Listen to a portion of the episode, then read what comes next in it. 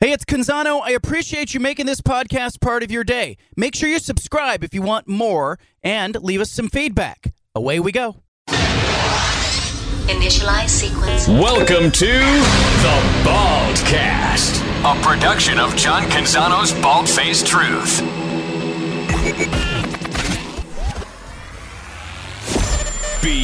BFFT. From the PacWest Center in downtown Portland, presented by High Caliber Millwrights, here's John Canzano with the Bald Faced Truth.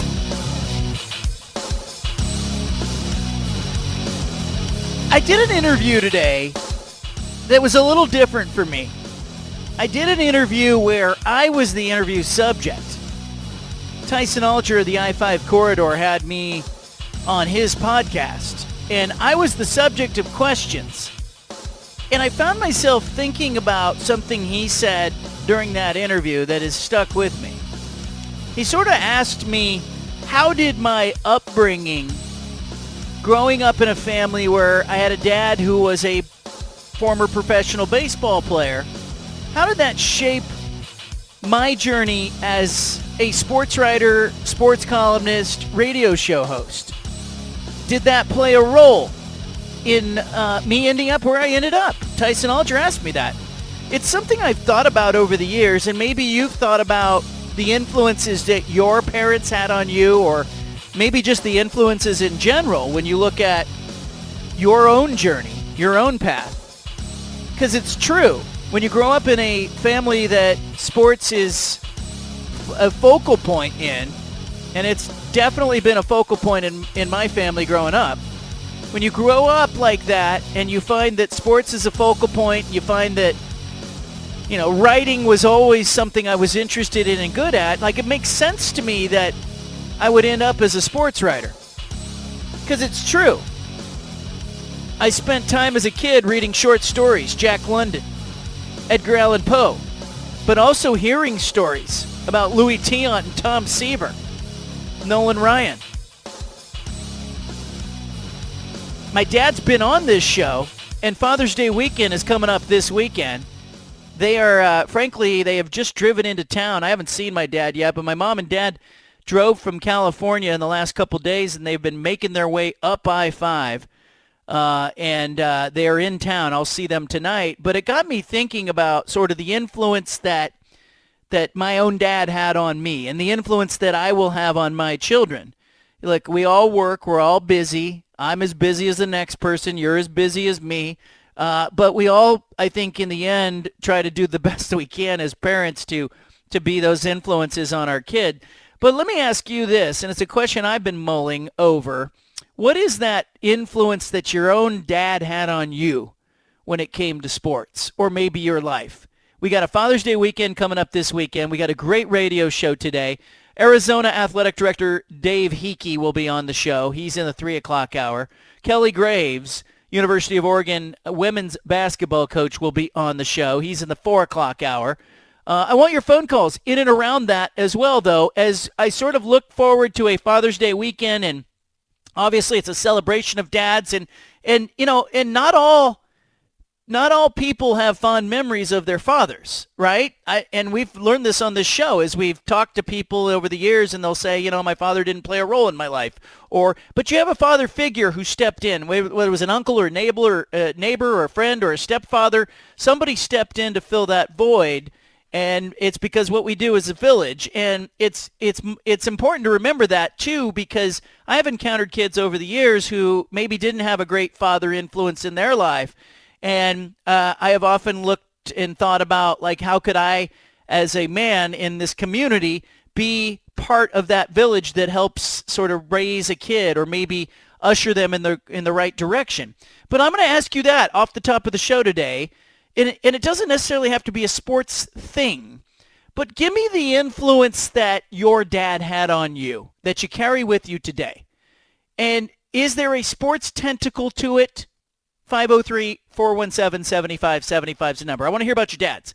Uh, because for me, it was a lot of the values that you see in sports, the discipline, the hard work, the resilience, the uh, ability to deal with setbacks, and that I found like, I, you know, my dad wasn't teaching it to us overtly, but it was innate in everything that we did. It was natural to those family gatherings. We used to have dinner at around 5 o'clock. We ate on the early side. And I can remember on summer nights in particular, uh, after dinner, we often went and we got in the car and we drove over to the local high school that wasn't that far away. It was like a five minute drive away. And and uh, there would be a ball and a bat and uh, gloves and a soccer ball or whatever it was that we were doing that day. And and we would play for half an hour as a family and we would kick the ball around and we would play catch and my dad would hit fly balls and we'd all run around crazy out on the field and and I realized like you know not every not all fam- not every family did that. And I also realized that there may have been part of that that was tied to the idea that it doesn't cost anything to go out to a field with four kids and throw a ball around. Nothing but time. 503-417-7575 I want to hear about the influence that your father had on you or still has on you to this day because I still I find myself sounding like my father as I talk to my own children.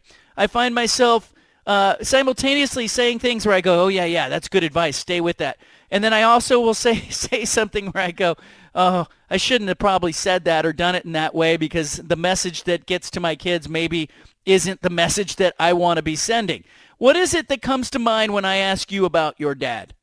Honor your father here on this great Tuesday of Father's Day week. We won't do it later in the week. I want to do it now. 503-417-7575 is the number. Uh, back in studio on this great day, uh, who's in the big seat today? Hey, John. There he is, Judah Newby. Uh, hey, give me uh, your father's influence on you. What a great topic, and uh, just the opportunity to think about it uh, it strikes a chord. I would just say there's a special feeling when you're playing sports growing up, whether it's youth sports or high school sports, when your dad's in the crowd. And my dad couldn't make every game. He worked at a lot of times, that, you know, when, when baseball games were first getting started, but he was at a lot of those games. And I remember the special feeling when he was there, and he's a quiet guy, my dad is. Um, you know, very meek and humble gentleman but I could hear him. You know, I could always hear his voice when he said, you know, hey, Judah, you got him. You know, I'm in the batter's box. Yep. That's a special feeling, and I'm always grateful for that. Your dad's support meant a lot to you, and I, I hear people say that all, all, the time, like just showing up and being there for your kid can obviously uh, can obviously be uh, a big influence and a big part of that. I want to hear from other people. 503-417-7575 is the number. Let's go to Ron who's in Salem. Ron wants to talk about his dad. Ron, tell us about your dad.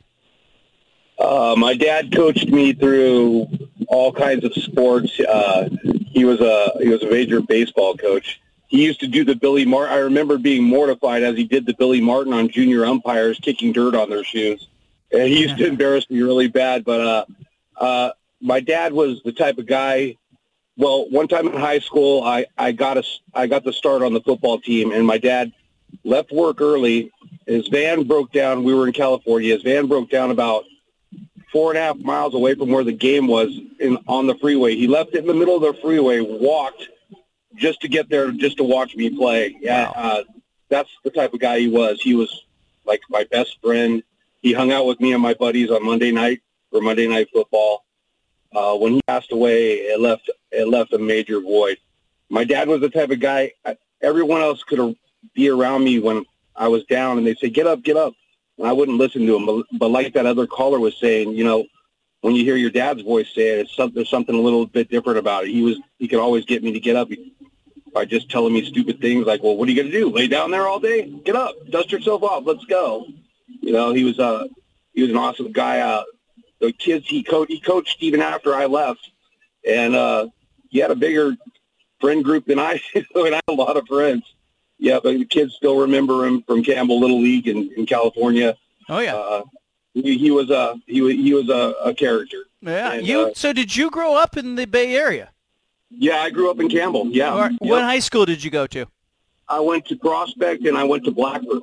Okay, I know Prospect High School very well. I know that area well. Always good to hear from that. It, it's interesting because Ron is talking about his dad and sort of that sports influence and being able to hear your dad's voice. Judah, you mentioned your dad just showing up and being there and being present. Uh, I got to say this, like I, I, I didn't at the time probably realize what it meant to me, but little league coaches and youth football coaches and youth basketball coaches, it's a tremendous time commitment for dad to put in that time to say, "Hey, I'm going to be, I'm going to be your uh, your your coach." Eh, but I got to be honest, looking back, it was a blessing for me. Like my dad didn't coach every level that I played at, but he coached a couple of few teams because I had brothers and sisters and he was coaching their teams too at different years. So I didn't get him as a coach every year, but it was one of the best experiences that I had to see my dad in that leadership role. And anybody who's ever played for their dad on a team knows that your dad is probably harder on you than he is on anybody else on that team. We hear that theme over and over again. But I just think it's it's kind of cool to hear ultimately, you know, what uh, what what starts off as uh, your dad wanting to coach the team, uh, you realize your dad's voice, your dad's presence, him just simply being there. It's important. Dads out there listening, pay attention to that. Simply being there. Sometimes that's that's enough, or that's what you remember. Let's go to Beaver Creek. Sam's in Beaver Creek. Welcome to the show. Hey, John. Thanks for taking my call. I want to wrap. I want to try and keep it concise, and because I got a bunch of things about my father, but he put up a tire in the backyard. We had a long enough backyard where I could, it made a pitching mound where I could pitch all day and night. He put up a, a basketball hoop in the backyard where I would burn the snow with newspaper when we moved to Oregon so I could shoot hoops in the backyard on a snowy day.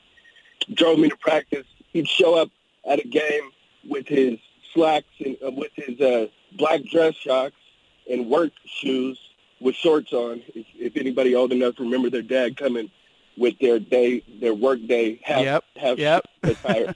but uh, a couple weeks ago or a month or two ago, you had a conversation about a gift that your parents maybe gave you. If I could slide this in real quick about my dad, Yeah. um, it was Christmas in the Bay Area. We were in Fairfield, and back then, Christmas Day, everything is closed. Everything, right? So he got me a toy. It was a transformer, but he noticed I was down a little bit, and he pulled me to the side. He said, "Samuel, what's wrong?" You know, I said, "Uh, you know," and I was. It was. It was a different time then, where my father was a great dad, but also intimidating to a five-year-old, right? So I didn't always speak up, but I said, "Well, it wasn't the one I wanted." And he said, uh, "All right, I know where Santa Claus is. I'll try and catch him. He may be in this area, right? So he goes outside. He's gone for 20 minutes, right? Comes back with the transformer I wanted. And I was like, whoa, Santa is real? How in the heck did my dad pull that off? And as an adult, I asked him. He said he just bought three or four different ones, had them in the trunk, went outside, smoked a cigarette, and brought it back in. But uh, to this day, I'm 43 years old. Every time I leave my father, I cry. And you can maybe hear it in my voice now. Yeah. All right. That's it. You know what? He, he he loves you, Sam. I mean, that the bottom line is the wrapped up in all that is Dad just wanted to make make it happen for Sam. And a lot of you out there listening to this probably have similar stories of a father who volunteered or played or show up, or maybe it was just a father figure who volunteered or played with you or showed up or tried to make it happen for you. I find myself to this day with three daughters. I'm going to tell you, right before the show started, the, the, the door opened and the two uh, young girls walked, bounced through the door, six and eight, home from school. And I literally try to give them both a hug every time they come in the door from school and whatever because I won't see them for several hours after this radio show starts. And, you know, I did that, but it wasn't enough for me, you know? And it was literally like two, three minutes before the show started today.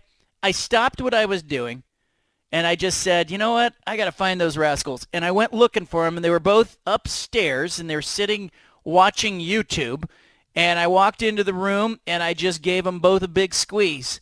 And that was enough, you know? And for those of you out there who are parents, I think you know what I'm talking about. So much to talk about on today's show. We got to dive into the latest on the NBA Finals, but I want to keep it local on today's show in hour number one.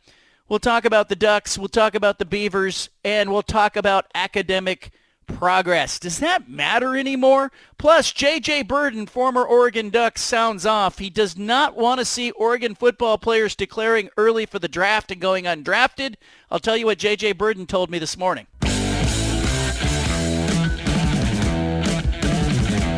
You've got the home of the truth. Back to the bald faced truth with John Canzano on 750 The Game.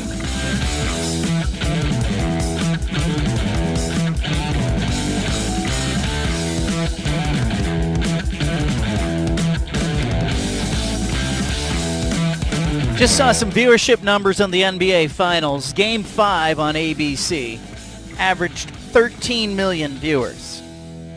That's up 30% from last year. Up 30%. Wow. Through five games, the NBA Finals viewership is up a total of 26% over last year. And uh, the uh, NBA Finals on ABC have an average share of 19.4, which is up 29%. So we're up 25 to 30% on the viewership. Why? Why are these finals more watched than last year's finals? Is it the teams? Is it the time? Is it the sports calendar less crowded? Is it the fact that uh, it's Boston against a Golden State team, big market, big market, so to speak? Uh, is it uh, all of those things? Yes. It probably is a combination of all of those things. I do feel like 2020, 2021, we had this real exhaustion with sports and our sports calendar being off. They're back on track this season, so I think that helps.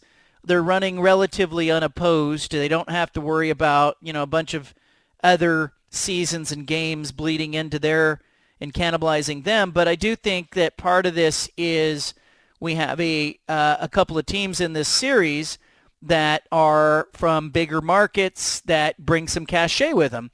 And, you know, I think our market in particular in the Pacific Northwest, our markets are going to see uh, a bump up because there is, so to speak, a dog in the fight with some of the some of the personalities, especially on the Boston side of this of this series. But you know, last year it was Milwaukee and Phoenix, and I think it, you know, Milwaukee and Phoenix aren't Golden State and Boston, so I think that's part of it. Last year too, in the last two years, we were talking about bubble, then emerging from the bubble and the sports calendar being off and everybody exhausted from college football being played when it wasn't supposed to be played and baseball being jammed in and the NBA starting a season, you know, uh, finishing a season, then starting a season. Like, I think that played a role in it. Is there anything I'm missing here, Judah and Sean, that, that you guys see? Why is Golden State, Boston, a more watched series by about 25 to 30% nationally?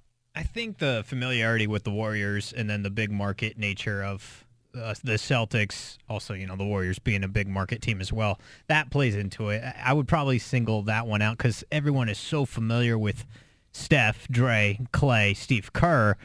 I think that they draw viewership, um, especially coming out of the, the KD era. So I would look at that, and then Boston, you know, is, is Boston. I think they're going to draw a lot of eyeballs, no matter who's coaching, who's playing for them. I am, I agree with you. I'd be curious to see what our local, you know, TV ratings are on that you know, between uh, Pritchard on one side, GP2 on the other, and then all the coaching staff on the Celtics. Uh, it, it is a pretty fascinating series, and I'm having fun watching it a lot more this year than I was last year, even though I was curious last year. I, I think the Bucks Suns didn't do it for me. Like we we talked about it, but not like we've talked about this series. And some of it is Boston and Payton Pritchard, but I just think it's a better matchup. Uh, so, does Sean, are we missing anything else? I also think just this has been such a competitive series. Going into every single one of these games, I've really had no idea who was going to win. And every single one of these games has, has been pretty close. Like there hasn't been any blowouts like there were leading into this final series. So I think it's just, you know, really a question mark on who's going to win. And maybe that question mark got answered last night. It looks like it might go the Warriors' way now. Yeah, I feel like it w- it'll go the Warriors' way, but I also feel like Boston's not done. I think they'll put up a fight. I think they'll they'll win another game in the series uh, before it's over. Six or seven was my call in the beginning, and I'm kicking myself for not betting on it. But uh, that's where I'm at on this. But uh, I also think like the sports calendar. I I had a hard time, like a lot of people, in 2020, 2021, with everything being not where it was supposed to be college football didn't start when it was supposed to start. They had the NBA in the bubble, then wanting to start fast. Major League Baseball couldn't get its act together. The you know the NFL kind of did what it was supposed to do, but things weren't where they were supposed to be. And I think there was an exhaustion because the sports calendar is sort of designed like you know all these sports are mindful of where the other leagues are playing, and they try to stay off each other's territory and, and not overlap too much because not because out of respect, but they just don't want to cannibalize what they know can be their maximum audience. So I had a hard time at different times in the last couple years when things were not being played where they were supposed to be played, kind of trying to figure out what I'm doing because I think a lot of us know that, you know, we, we kind of plan around the Super Bowl being in that that first week of February or so window. We expect Major League Baseball's playoffs like we expect a Mr. October, but not a Mr. November, and certainly not a Mr. December. Uh, eh, we don't need that. And in college football, we need our games to start in, you know, late August or September, and then you have uh, you have like the, the the meat of the college football say, season into the fall. So it did get tossed on its head when you know the Pac-12 and the Big Ten postponed and started late. It you know when they did start back up, the games were not where they were supposed to be on the calendar.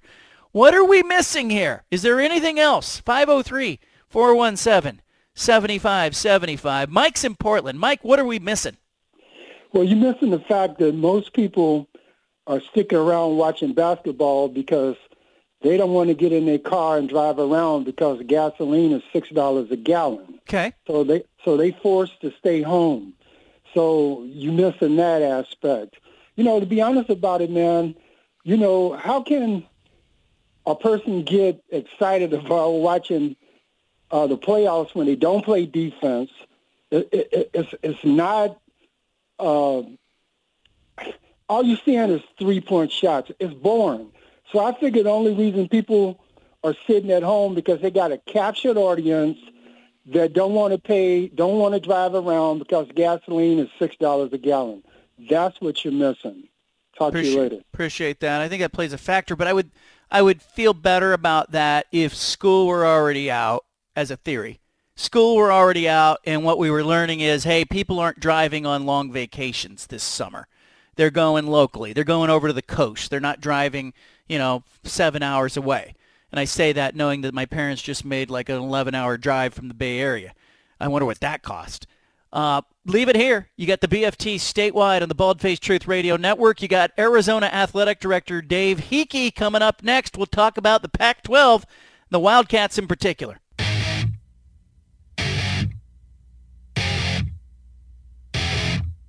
Back to the Bald Faced Truth with John Canzano on 750 The Game.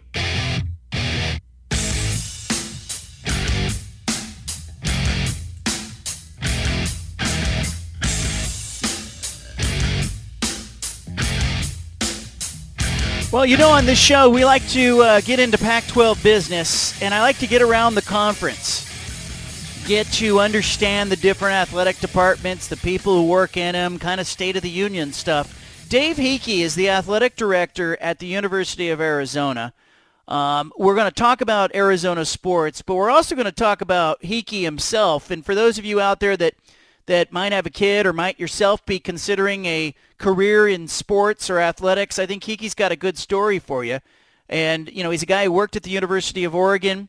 He um, also has worked in a whole bunch of other places. Uh, you know, he got his master's degree at Ohio State and played baseball at Albion College in the 80s. He was co-captain of the baseball team, played on the club hockey team. The pride of East Lansing High School. Dave Heeke joining us now. How are you, man? Hey, I'm doing good, John. I appreciate that, those kind words, that nice little tee up there. What did you, uh, let's go back to baseball, because co-captain of the baseball team – and you know you're on the hockey team. Back in the day, did you think, you know what, I'll be the AD someday, but uh, I want to play a sport? Because I think that experience as a student athlete probably really benefits you.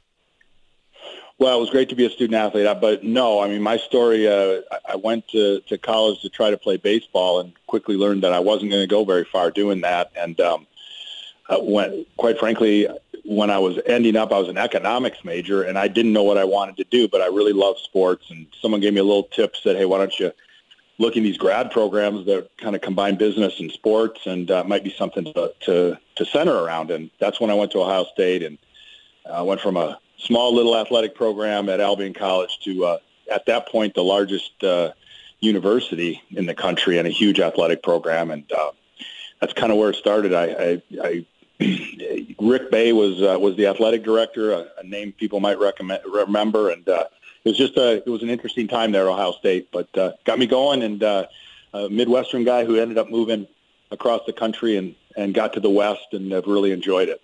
You got to the University of Oregon. You spent 18 years there, uh, you know, working on operations in the athletic department, and you know, you had the the big budget in the Pac-12. You were at, you were at Oregon at a very formative time. When I say that, what comes to mind? What did you learn at Oregon that you still carry with you? Well, you know, it was a long time ago. I got there in 1980, 89, 88, 89, and uh, it was so different. You know, we were in Mac Court. One of the stories I tell is, you know, we, and this may shock some people at where the University of Oregon is today, and done, they've done an incredible job. But you know, we didn't have enough money in the athletic budget to um, to paint the concourse of Mac Court um, the old building, and Bill Byrne was the athletic director who hired me, and he, he did an all-staff call and said, show up on Saturday morning. We're going to paint the uh, concourse of Mac Court. Um, and we, uh, you know, he, he brought the coffee and donuts, and we sat there all day and kind of put a lot of yellow and and uh, and green paint up and kind of paint it, you know, and that's where it was, and obviously tremendous growth, and uh, to be part of that through the years um, was was really a lot of fun, and uh, and again, a credit to the great people around the program who stepped up and supported it in such a huge way. Um, but you know that that program, you know, it, it's just been incredible. You know, Rich Brooks was the head football coach. Um, I had four different athletic directors, uh, three different presidents, and somehow lasted there, like you said, for 18 years. And uh, it was a great run. Really enjoyed it there. I think you learn a lot of stuff in that process. I love that story about Ma- about Mac Court and. Uh, now they're playing at Matthew Knight Arena, but I'll never forget that old building. You're now at Arizona. You've been there, I think, about five years, maybe a little longer than that. And, you know, you walk into a, a Pac-12 conference that's very different uh, when you re- reunite with it. A lot of different facility upgrades. How is Arizona doing in the facility world when you look at your stuff versus the rest of the Pac-12? Well, I think the, the we had somewhat uh, we'd been ahead of the curve many years ago with facilities, and then missed that that that next re-up of facilities. And so we are in the midst of rebuilding and refurbishing facilities. It's such an important piece. You know, I think for so long in the West, facilities weren't that important. There was so many fewer schools. We knew what everyone was doing. We kind of went through each other's campuses and said, "Hey, we're about there. We're okay. We're okay." And quite frankly, Oregon was one of the first to jump out in the West and say, "Let's let's do this and let's we can make some we can spread ourselves. We can push ourselves forward by by emphasizing facilities. Sometimes in the when you go back to the eastern part of the country, you know, all those institutions cross over so much in their recruiting geographically. They're they may be in different conferences, but they're they're in similar states or right in the same geographic area, and so you there's a lot more movement. And I think the facility thing happened quickly uh, or earlier in the east uh, than it did in the west. And now many of us are trying to catch up to a degree. But I'm really proud of what we've done. We've invested a lot in facilities at Arizona. We have we have much to do, but uh, that's been a focus um, in my five and a half years there is getting our facilities back up to the standard that are necessary to compete at this level and in a great conference like the Pac-12. Jedd Fisch is your football coach. Uh, I know he's new on the job. I know that it's it's uh, it's it's a build, right? It's a work in progress right now. But how do you feel about year one and what you've seen now in the off season heading into year two for Fisch? Well, Jedd's done a great job, a tremendous job. Uh, we made a commitment. Um, we had gone through different renditions of kind of the traditional college model, college football model, um, hiring a, a, coach who's had success and, uh, you know, could we replicate something like that at, at Arizona? And, you know, it didn't really work. I think the, the idea with Jedd was, hey, let's, let's do something different. And we, we when we talked to Jedd and we talked about how to how to align our football program differently. And I think lots of people are doing this now, but I wouldn't call us an NFL model, but it's certainly a hybrid model of the traditional college model. You know, we've got a player personnel division, we have a recruiting division, we have the football division. Um, it's highly specialized. It's much more complex than it used to be. Certainly more robust with the number of people, and that doesn't solve everything. But we just really said, hey, we're going to strip this all the way down be very patient and build this back so that we can get Arizona football back to where it was when it was strong. In, you know, in the 90s, early 2000s, Coach Tomey, uh, this was a tough place to come through, and we want that again. We want the toughness, but we want to, we really want to build a program that is sustainable, competitive in our league, competitive in this new model that we've got going on as well in college athletics. So feel good about where Jedd is. Uh, again, proud of what our team did last year. The wins, you know, obviously were hard to come by, but our team never stopped. We uh, incredible recruiting year. We're on to another great recruiting class this year. Um, I think the performance and the skill level on the field is going to be much better, but we're going to take steps, and uh, I, I believe that we're headed in the right direction. And we'll have more wins this year, and, and we certainly will be uh, more competitive. And I think uh, people will see the difference in our football program. Dave Heeke, athletic director, University of Arizona, is our guest. You you've got a, a, good news bad news situation with men's basketball. On the on the good side, that's a powerhouse program, and it's probably a big fundraising program and a big source of revenue. On the other side, you don't want to be known just as a basketball school. So how do you balance that, like playing to your strength, but also trying to to get get back in football? Well, I think the great thing is we have tremendous leadership uh, with our head coaches who really uh, enjoy being around each other. I think when people talk to me, they say, "Hey, that, you know, this really feels like it was in the '90s." Our coaches knew each other. They hang out with each other. They support each other. Uh, they're inquisitive of what each other does. So it's a great culture and a great vibe in our department. Um, certainly, basketball for us is a rock star, blue blood, gold star program, whatever we're going to call it. Um, but I don't think there's any reason why you can't be good at multiple sports. So we've obviously done that before. We've had success in basketball with Coach Olson and Coach Tomey. We've, we, you know, we've had a lot of success in our other sports, whether that's, you know, our softball programs, baseball, uh, swimming and diving. I mean, again, our, our golf programs really successful, highly successful at the national level. I think the success can help everyone. You can build off of that. The good things happening in basketball help football when football is more successful, it trickles down and helps basketball. Um, I think people start to see that hey, this is a this is a really highly productive, really good athletic program, and so um, you know you, you, balance that. But I think the more success we have across the board, the, the better it is for everyone. You know, the, the old saying that. Uh, it rises all boats. And uh, we really believe that here, and our coaches really support each other, and the success of, of everyone's programs helps each other. George Kliavkoff comes off to me as a, he's smart. I think he gets it. He knows leadership. Feels like he's been really inclusive with the ADs. But I'm not on the inside. Dave, what's it like to work with Kliavkoff and, and this commissioner?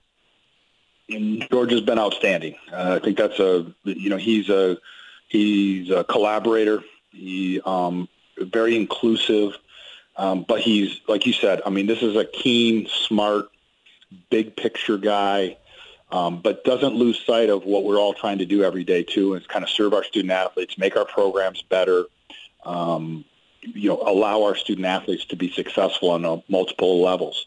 But at the same time, you know, George has experience in the media business. He has experience in, in the high level entertainment business, sports and entertainment with his uh, his career in, in Vegas with MGM. He understands the importance of deals, partnerships that are win-win-wins. You know, there's not a winner and a loser. You need to put things together that everybody wins on. Because if you don't, someone's not going to be satisfied. It isn't going to work out right, and it's going to be short term. And uh, that's I, I just appreciate that about George and his ability to look, you know, beyond the horizon a little bit too, and say, hey, we've got to make sure that everyone comes to the table and can be successful here together uh, and, and, that's important. And I, there's no secret. The next media cycle is important for the Pac-12 conference. The revenue components to that will help all of us to be competitive, not only in our own conference, and uh, but you know throughout the country, uh, and certainly in all of our sports. But you know in our in our big power sports, our flagship waving sports, uh, to have success, we need those revenues to invest in that. So uh, again, I am a uh, big big fan of George and, and, looking forward to what he will bring to this conference. I think it's going to be. I think our future is very very bright under his leadership. I think there's a lot of things that people probably don't understand about the job of an athletic director, and it's not always shaking hands and having fun. Uh, you had to fire a men's basketball coach uh, in April of 21. You made a really good hire with Tommy Lloyd. I think the evidence is out there. Was that how difficult was that to make that decision, or was it sort of uh, you know, made for you a no-brainer? Well, I don't think any time you have to let someone go, no matter what the circumstances are, it's a no-brainer. Um, you know, there's a human element to this. Uh, we're we're trying to do the right things always. We're trying to have our programs head in a positive direction. you know, sometimes you get to points where you, you have to, uh, the best decision made for everyone, the best decision made for the programs is to, to make a change. And, um, you know, it was, it was hard to do in men's basketball. And again, all the other circumstances and issues around it made it very hard um, and complicate things. But, you know, again, we, we just thought it was the right time. We had to do that to move our program forward for everyone really to catch a breath of fresh air and move forward. Um, and, uh, you know, we had a lot of years of really good basketball under Sean, and the, the things that he did helped our program grow. Um, but we got to a point where we needed to we needed to change, and uh, bringing in Tommy Lloyd, that's been a, again tremendous. His uh, his ability to lead our program has been fantastic, and good person, uh, genuine person, uh, a guy who's a good leader, um, but uh, but also you know, he really really knows how to coach basketball as well. So it's it's fun to have him in that seat, which is a really important seat here at the University of Arizona. Thanks for that. I think it's I think it's really interesting. I also think too, Dave, that it's got to be hard when you go to make a hire because you got a million people telling you what to do. People were texting me, telling me who Arizona should hire. I got to know what your phone looked like in like the month as you are conducting a search for the next coach, and every booster, donor, whoever has your number is getting to you saying, "Here's what you should do, Dave." Well, you, you quickly find out that a lot of people you didn't think knew your phone number know your phone number. Um, but, you know, again, a lot of passion around the program, and there's a whether that's from fans, you know, boosters, strong supporters of ours, um, you know, the, the, the, the network of coaches and people who represent coaches, uh, any of these searches, whether you're in football, basketball, or most any of our coaches become incredibly wild. But uh, staying, staying on point, trying to figure out what you really need, where your program is, who's the right fit, um, staying focused on that. Um, and then they're not easy because that you know how important the hire is. You want it to work. You want it to get your program moving forward because usually when these changes happen, it's it's a re, there's a reason why, and you you want to continue the success because someone maybe moved on and had to go to a, a different opportunity, or hey, you got to flip this. You got to turn it and get going in the right direction. And certainly there's pressure there, um, but I've always said we we just try to hire really good people who surround themselves with good people that make good decisions, and there's generally good outcomes when that all happens. Um, and uh, and then again, the the results kind of speak for themselves, and we're really proud of what Tommy's done. And in fact, we hired six new head coaches in the last year. That that was kind of wow. that's my personal record. I'm not sure I want to do that again, but they're all doing a really fantastic job. Arizona Athletic Director Dave Heeke is our guest, formerly a deputy AD at the University of Oregon, among other places that he's worked. Tell me about your dad. Give me a story about your dad that that that stays with you to this day. Wow. Um, well, you know, unfortunately, my dad has passed away, and uh, um, but uh, he was a big part of my life. And uh, you know, this, I, I think the thing I learned from my dad, he was a dentist. He was a really um, salt of the earth, hardworking guy. Um, he came from he came from a, uh, a family. His dad was a traveling pharmaceutical salesperson. I mean, way back when you kind of mixed your own drugs and uh, and did that. But uh, my dad was a pretty pretty simple guy. Uh, he always said, "Hey, just do the right thing." We didn't have a lot of rules in our house. Uh, we we didn't really. We didn't have that list where you had to follow all these 14 rules. he said, "I just really have one rule, and that's just do the right thing." And if you do the right thing always, you know, it'll always take care of it the right way. And uh, that was his kind of philosophy, and I've tried to live by that, and it's helped me. I didn't always make the right decision, but um, he also said, "Hey, if you don't do it the right way, just make sure you step forward and and uh, and and you know, call yourself out on it, and, and then just start going in the right direction."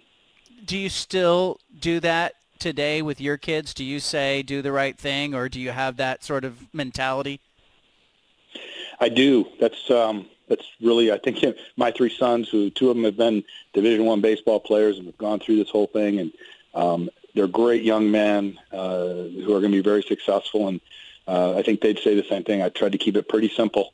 Um, they did a lot of the right things. They they handled their business the right way. But uh, um, just you know, again, if you just always do the right thing, do what your gut tells you, most of the time it's going to work out really well for you the future of college athletics, man, we talk about this uh, every day on the show. It comes up in some form or fashion. What do you think college sports looks like five years from now, ten years from now? Well, it's really in a, as you say, it's in a really uh, unsettled time, um, really transformational time. Look, I'm, I'm on record a lot. I say this every time. I'm a believer in the college sports model. I'm a believer in student athletes. I'm a believer it's the most powerful experience, maybe next to the military, that you can have in you know competing at a high level, being in an academic environment, trying to get through school, growing as a young person. I mean, I think the adversity, the challenges, the successes that you have, the failures you have, all just really prepare you for life.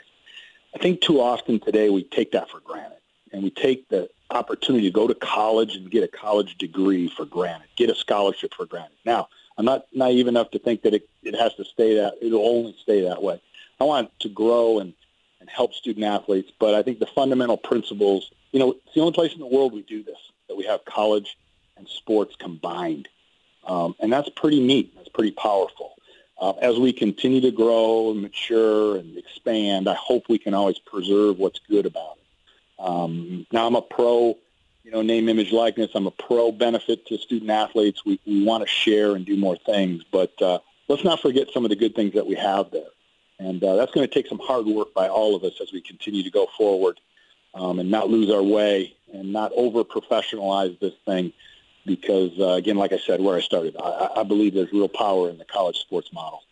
Yeah, and I, I just I kind of wonder where you know will the Pac-12 end up where the SEC ends up, and I and I'm hopeful that everybody kind of finds some common ground, and then what happens to D2, D3? You know, sort of the is there a is there a fork in the road here for you know the Power Fives and others, and uh, you know I think those things are all on the horizon. But can you afford to look too far into the distance when you need to manage day to day, or how do you balance that?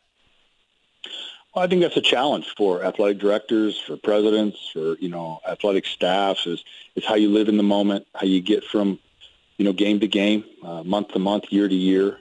Uh, make sure that you are engaged and your feet are on the ground and you're helping the student athletes that are with you, but also you know, having your eye on the on the future and how you can continue to grow your programs and move them forward. Uh, it's a delicate balancing act, and uh, again, so much of our decisions, I, you know, I spend less time, unfortunately, on what I love, and that's being around student athletes and seeing them excel and grow.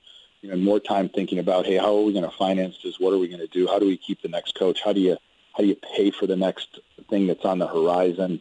Um, you know, how do you fund certain things? That that you know, you spend more time on that. But uh, but it's very it's become very complex. It um, it, it it it's important. We want the revenue so we can kind of continue to do the good things for the student athletes. But uh, but it, it's challenging. There's no doubt about it, John. It's very challenging, and uh, that's a you know with my when I talk to my colleagues, it's it's hard on all of us as we you know, get you get stretched so thin, and and a, a lot of times we fear the unknown so much. We spend a lot of time on the future when we don't even know what it's really going to be.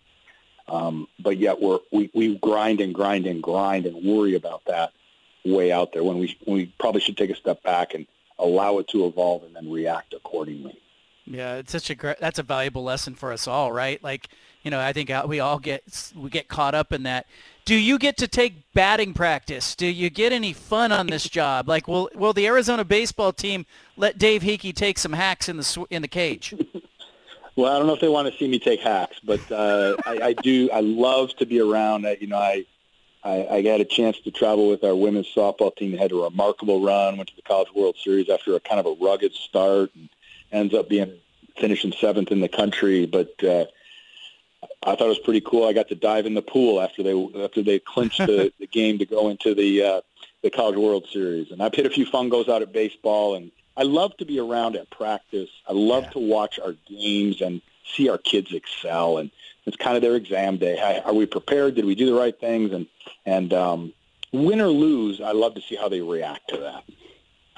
Love that, Dave Heeke. Thanks for joining us. I'm sure there are a lot of people in uh, in the state of Oregon as this show airs statewide that that know you and remember you. Thanks for your work uh, in this state and keep doing what you're doing at Arizona. I look forward to seeing you down the road. Uh, thanks a lot, John. Thanks for having me. And yeah, those were good days at Oregon. And uh, again, congratulations to that program. It's a wonderful program. We're proud to be partnering with them here in this great conference, the Pac-12. Dave Heeke, University of Arizona, athletic director. Good stuff there. Love what he had to say too about not getting like it's very easy to get your eye off the ball. We all do it, right? Very easy to forget what's important, uh, or what's urgent, what's important, right? Like you know, there's a difference between those two things. Anna said that to me the other day. She said, you know, you got to ask yourself, are you doing what, you know, you need to do or are you doing what is important or are you doing what, what is urgent or, you, you know, we all get caught up in like, yeah, what is important? What are those things? Our big splash is coming up. Leave it here.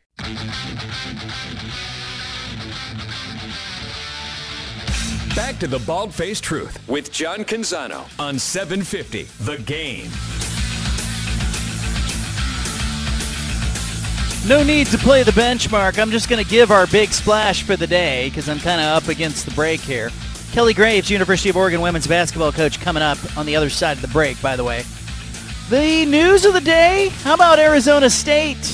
The APR rankings are out, the NCAA's academic progress rate. Stanford knocked off at the top spot in the Pac 12 for the first time. The new number one, Arizona State. Tell you more about that coming up.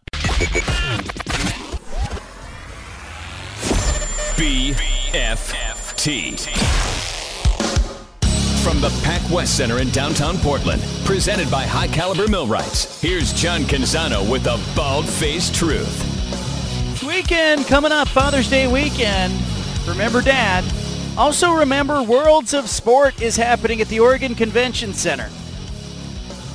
What's your world? Memorabilia? Esports? Ducks, Beavers, Blazers, Timbers, Thorns, Winterhawks, Hops, Portland State, plus a bunch of great brands like Portland Gear, Columbia, Dutch Bros, a lot of giveaways. I don't know if your kids are into kicking field goals and throwing pitches against a radar gun or going through an obstacle course or making a putt, but you can do all of that at the Oregon Convention Center Saturday and Sunday coming up this weekend. 10 a.m. to 7 p.m. on Saturday, 10 a.m. to 5 p.m. on Sunday. Great way to celebrate Father's Day weekend. You can go to worldsofsport.com to get tickets. I do have a giveaway courtesy of Dutch Bros. Good people at Dutch Bros want you to go to Worlds of Sport. I have a four pack of tickets to go to Worlds of Sport. Let's go 503-417-7575 if you want to win those tickets and get to see Worlds of Sport this weekend. Sean is standing by to declare a winner. If you would like a four-pack of tickets and bring the whole family. Our next guest, Kelly Graves, University of Oregon women's basketball coach. Hell of a guy, okay? This guy you know, I do a lot of radio shows, and sometimes it, it, gets very insular. Like you do the show, and you're alone in the studio, or maybe Anna's in the studio, and then over time you kind of wonder, like, you know, was that as funny as it sounded? Did that segment work? Kelly Graves gave me some feedback yesterday. Happened to be in his car with his family driving, and he was listening to this radio show. Give me a critique. What's working? What's not working, Coach? Well, anytime you have Ann on, it works, big guy. I, I, the, well, no, no, no, no, no, no. Listen now. Yeah. Okay, the banter between the two of you is really, really good. And my wife, you know, who doesn't listen to sports talk radio that often, uh, she actually really enjoyed it. And uh, some of the stuff you were talking about, like, uh, you know, when she was talking about going to Farrell's ice cream after yeah. uh, wins or, or the season or whatever – that that hit home to Mary. She she said, "Oh, I remember doing that. You know, she was an athlete when she was younger and shared in the same experience." So, no, I'll give you, I'll critique okay. you good and bad. That's I know. kind of what we do as coaches, right? That's right. Damn right. Like I want to get better. Like, and does that work with players? Give me an idea because you you deal with a lot of different personalities, and I think we forget sometimes they're human, but coaches never forget that because sometimes you can give criticism to one player in a way that maybe second player isn't as receptive to. Do you find that in coaching? Well, I think that's the toughest part of coaching is, you know, we call it pulling the right strings, right? You just you don't know going in what's going to work with each player. You know, Sabrina could take hard coaching. She would use that as motivation uh, to get better. Others, other players, you know, if you if you critique them or you get on them at all, they go into a shell, and uh, and sometimes it's hard to get out. You know, some players appreciate honesty, and others don't.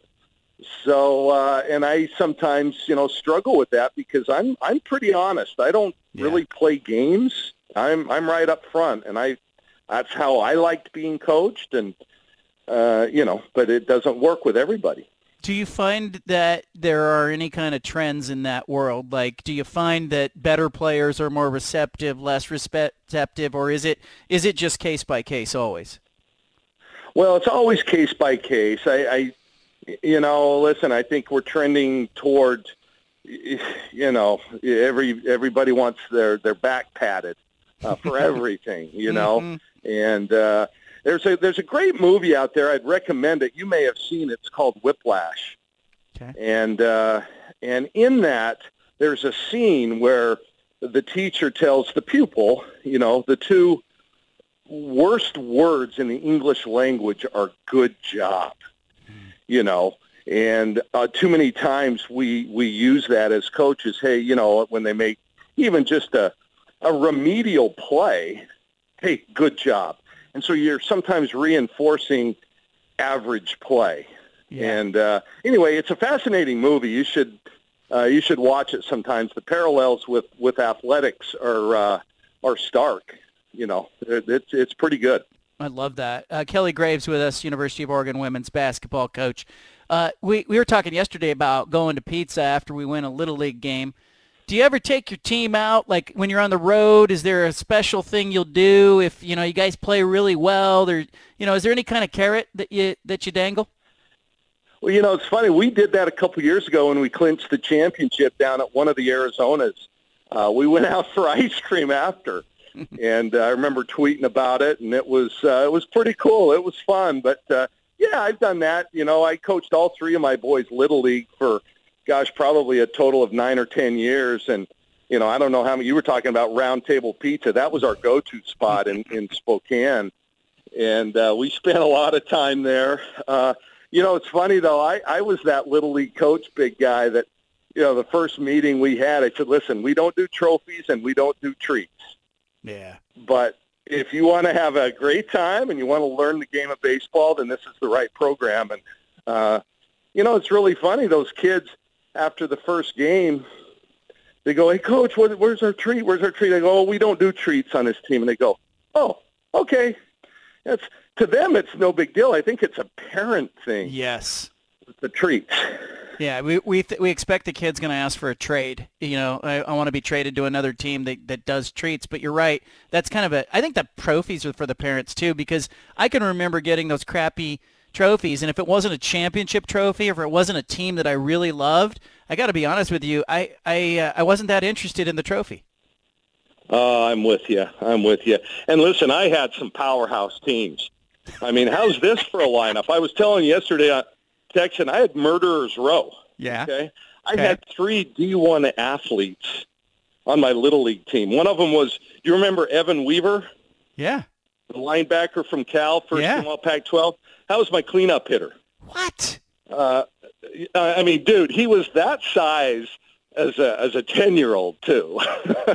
I mean, just huge. Just mashed the ball. Max Rice, uh, the the men's coach uh, at Boise State, it's his son who also plays there. D one basketball player was my three hitter. Will, my son, Division one athlete.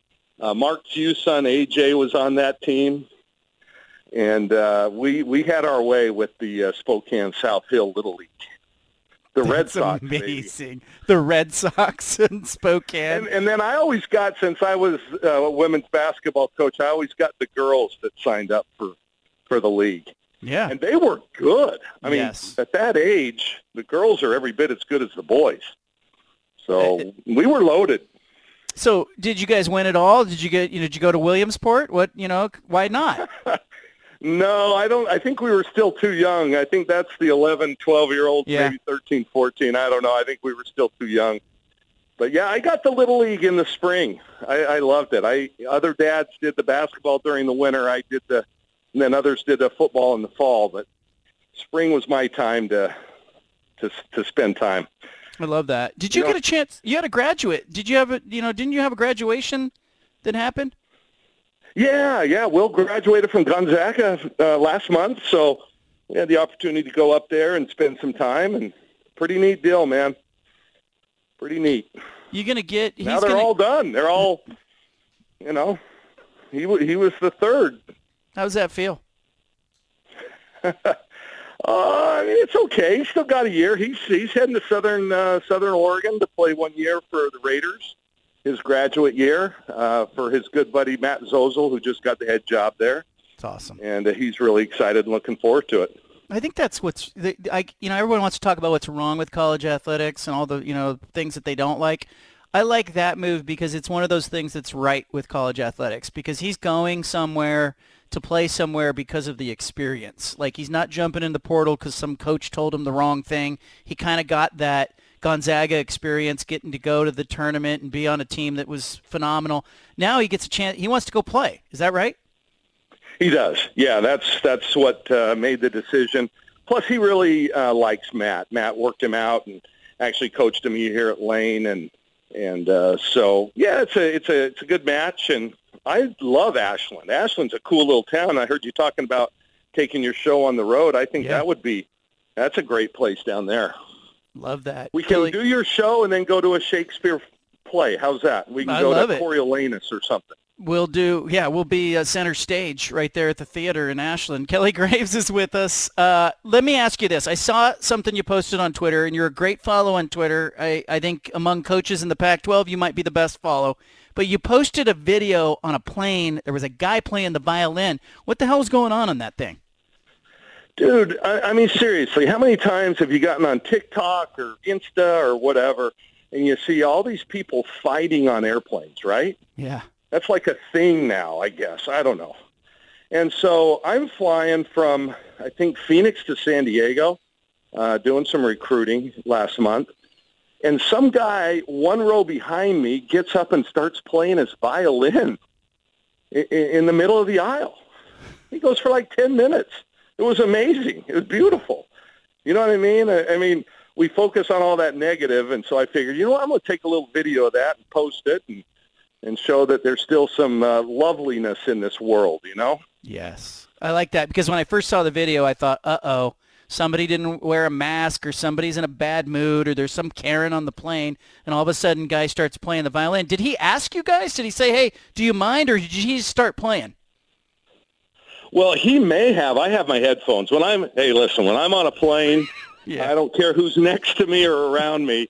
I, I got my thing going on. I, I don't want to talk or anything like that. But, you know, he was, I, I could hear it. And so, uh, anyway, I, I stopped, paid attention, and it was, uh, it was pretty, it was pretty cool. Pretty cool deal. He got a, a big applause at the end. And, you know, I, I, I debated whether to put it on social media because you know what happens next. There's going to be that guy that starts saying, well, he, that's unsafe. He shouldn't be there Right. you know, when the flight's going and on and on and on. But uh, I don't think I got anybody that said anything negative. Yeah, eh, but you can't get too swept up or too worried about one or two people who are just unhappy, though, you know, because it's all over social media. It can be one person, it's the vocal minority who's having a bad day, who wants to take it out on you, and, and does so because it's impersonal. There's They're at arm's length. Yeah, I think I've actually reached out to you. I've texted you for some advice on that a couple of times, and I I liked your advice to me. It said don't put them on the stage with you. Yep. I thought that was pretty good advice. So Yeah, you don't see like above it. you don't see Jerry Seinfeld calling the heckler up to the stage, you know? Like that you know, that's his stage. Let him have it. That's Yeah, Kelly that's yeah. your stage. Hey, uh, how's your team looking? You you're going into a summer here. I know everyone's scattering, but how you feeling about it?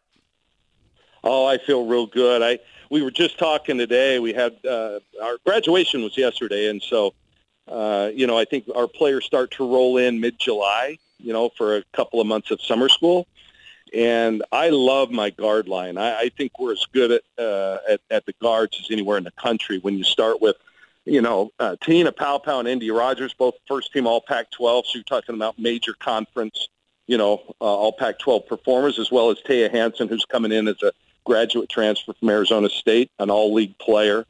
And then, you know, you have Chance Gray, one of the you know, she's a, a top five ranked high school player, a legitimate McDonald's All-American. Uh, Ahlise Hurst back from last year. She had a nice year for us. And then Jennah Isai, another, you know, the Arizona Player of the Year the last two years. So uh, six really good guards. I, I would put that guard line up against any in the in the country. And um, yeah, and then you know inside you've got Sedona and Philly at the five. Kennedy Basham, a six seven athlete coming in, and Grace VanSlooten, uh, you know, a five star uh, freshman at the four. She's playing right now in in Argentina for Team USA and the U18 team, and then Taylor Hosendove. So really, I we're we're 11. That's all we've got, which is fine in this day and age you know, you get more than that, and everybody gets upset because they're not playing. Mm-hmm. Uh, so I really like my crew. I we're going to be tested. Uh, I can't tell you a couple of the games I've got scheduled, but it's pretty impressive our schedule next year. We're going to be we're going to be tested early.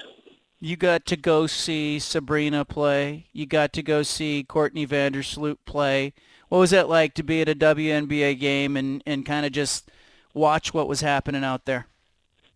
incredible. We we had an awesome experience in New York. Took the whole family for the whole week. Went to two Liberty games, and Sabrina played you know phenomenally in both. Actually, was rewarded yesterday by the you know with the WNBA Player of the Week. But yeah. the game on Sunday uh, between her and and Vandersloot, who I got to coach at Gonzaga for four years, was incredible. I mean, Sabrina goes for a triple double. I think she had like 20, 25, 13, and 12. Uh, Courtney uh, darn near had a triple double herself, but she did make the game winning three at the buzzer. Uh, but it was just so much fun to a be able to, to to watch such high level basketball, and we were right down there on the floor.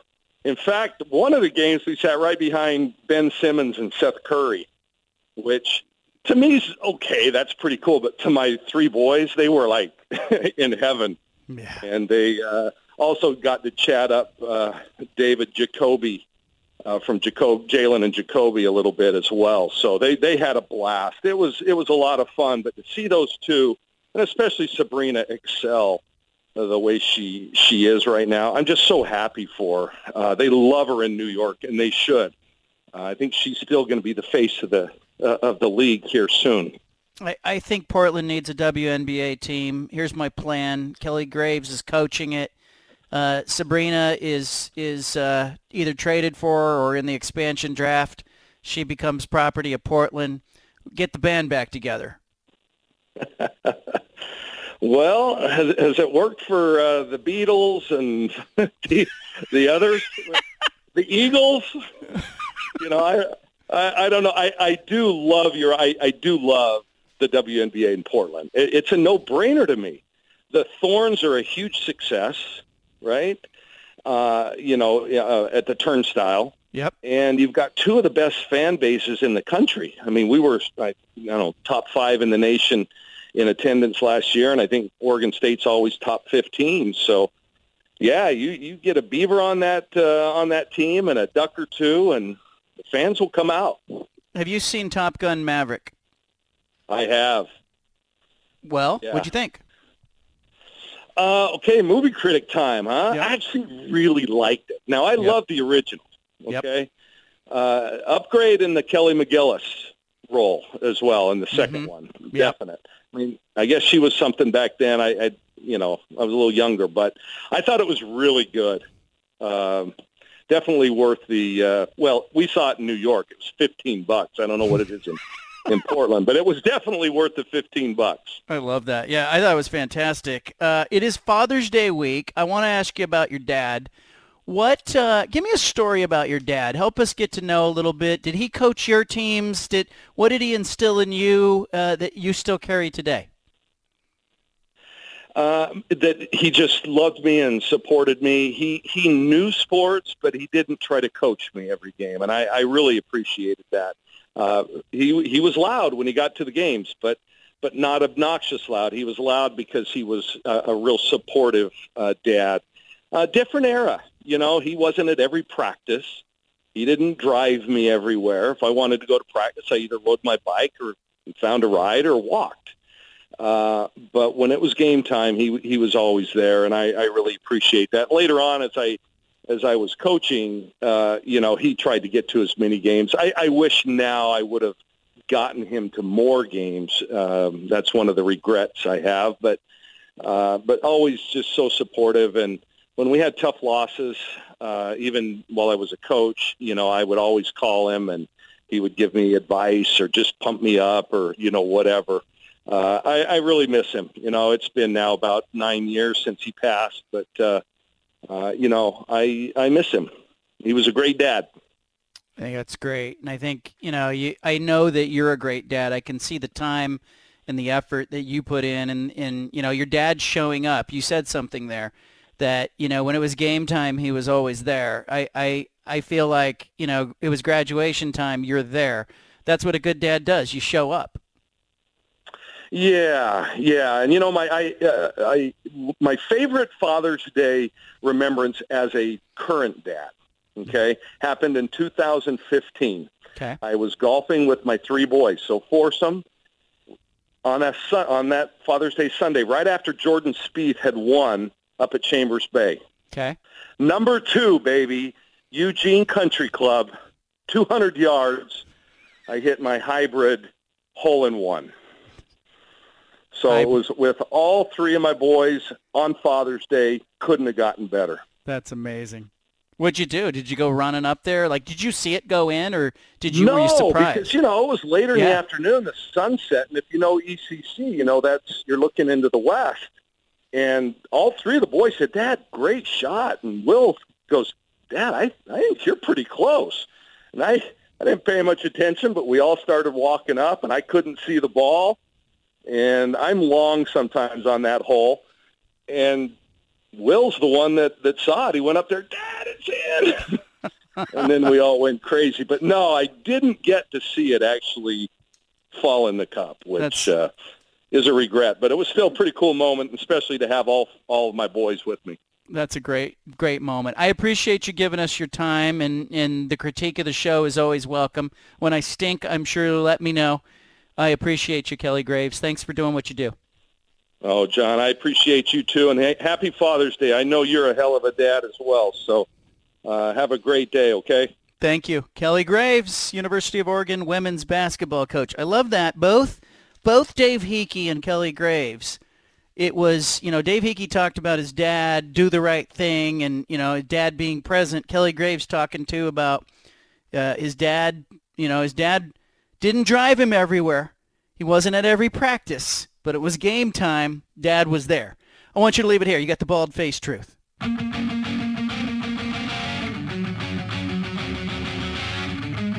You've got the home of the truth. Back to the Bald Faced Truth with John Canzano on 750 The Game.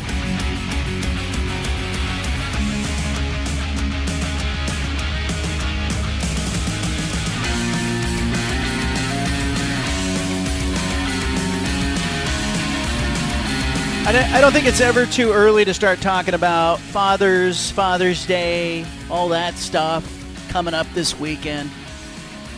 Anna's in the studio. Kelly Graves gave you high praise in the last segment. Oh. I asked him when the show was at its best. He said, when you're on the show, the banter back and forth. Oh, good. And his wife, Mary, enjoyed hearing about your Farrell's experience. For people who didn't hear yesterday, Anna thought Farrell's was a local, you know, establishment. Yeah. She didn't know it was a chain. The old Farrell's, you know, restaurants, I guess. You- Were they restaurants? We call them restaurants? Yeah. Yeah. Uh, what happened to Farrell's? It's no longer. No, I, they're still around. Are they? I think I've seen them here or there, but they're not as popular, I think, as they used to be. But I think a lot of people have that experience. A lot of people probably thought their local Farrell's was, you know, but credit to Farrell's for making it feel that way. right? Applebee's does that now. They, I mentioned that yesterday. They fool you into it's your neighborhood place, but we all know it's not. It's a chain.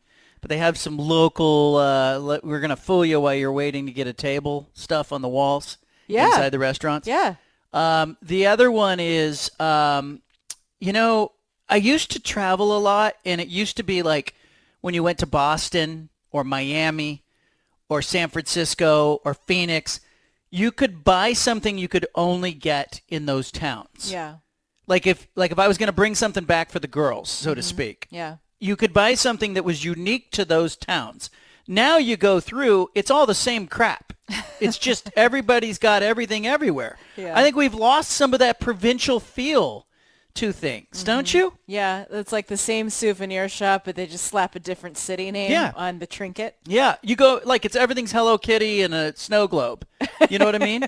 and it it used to be like you could go somewhere and you could get something you could only get in that town. Yeah. Or and I even think globally that has changed because and, I and I don't want to blame Amazon, but it's part of the issue is like this you know sort of the uh, the the global feel to commerce now. Mm-hmm. We've lost identity.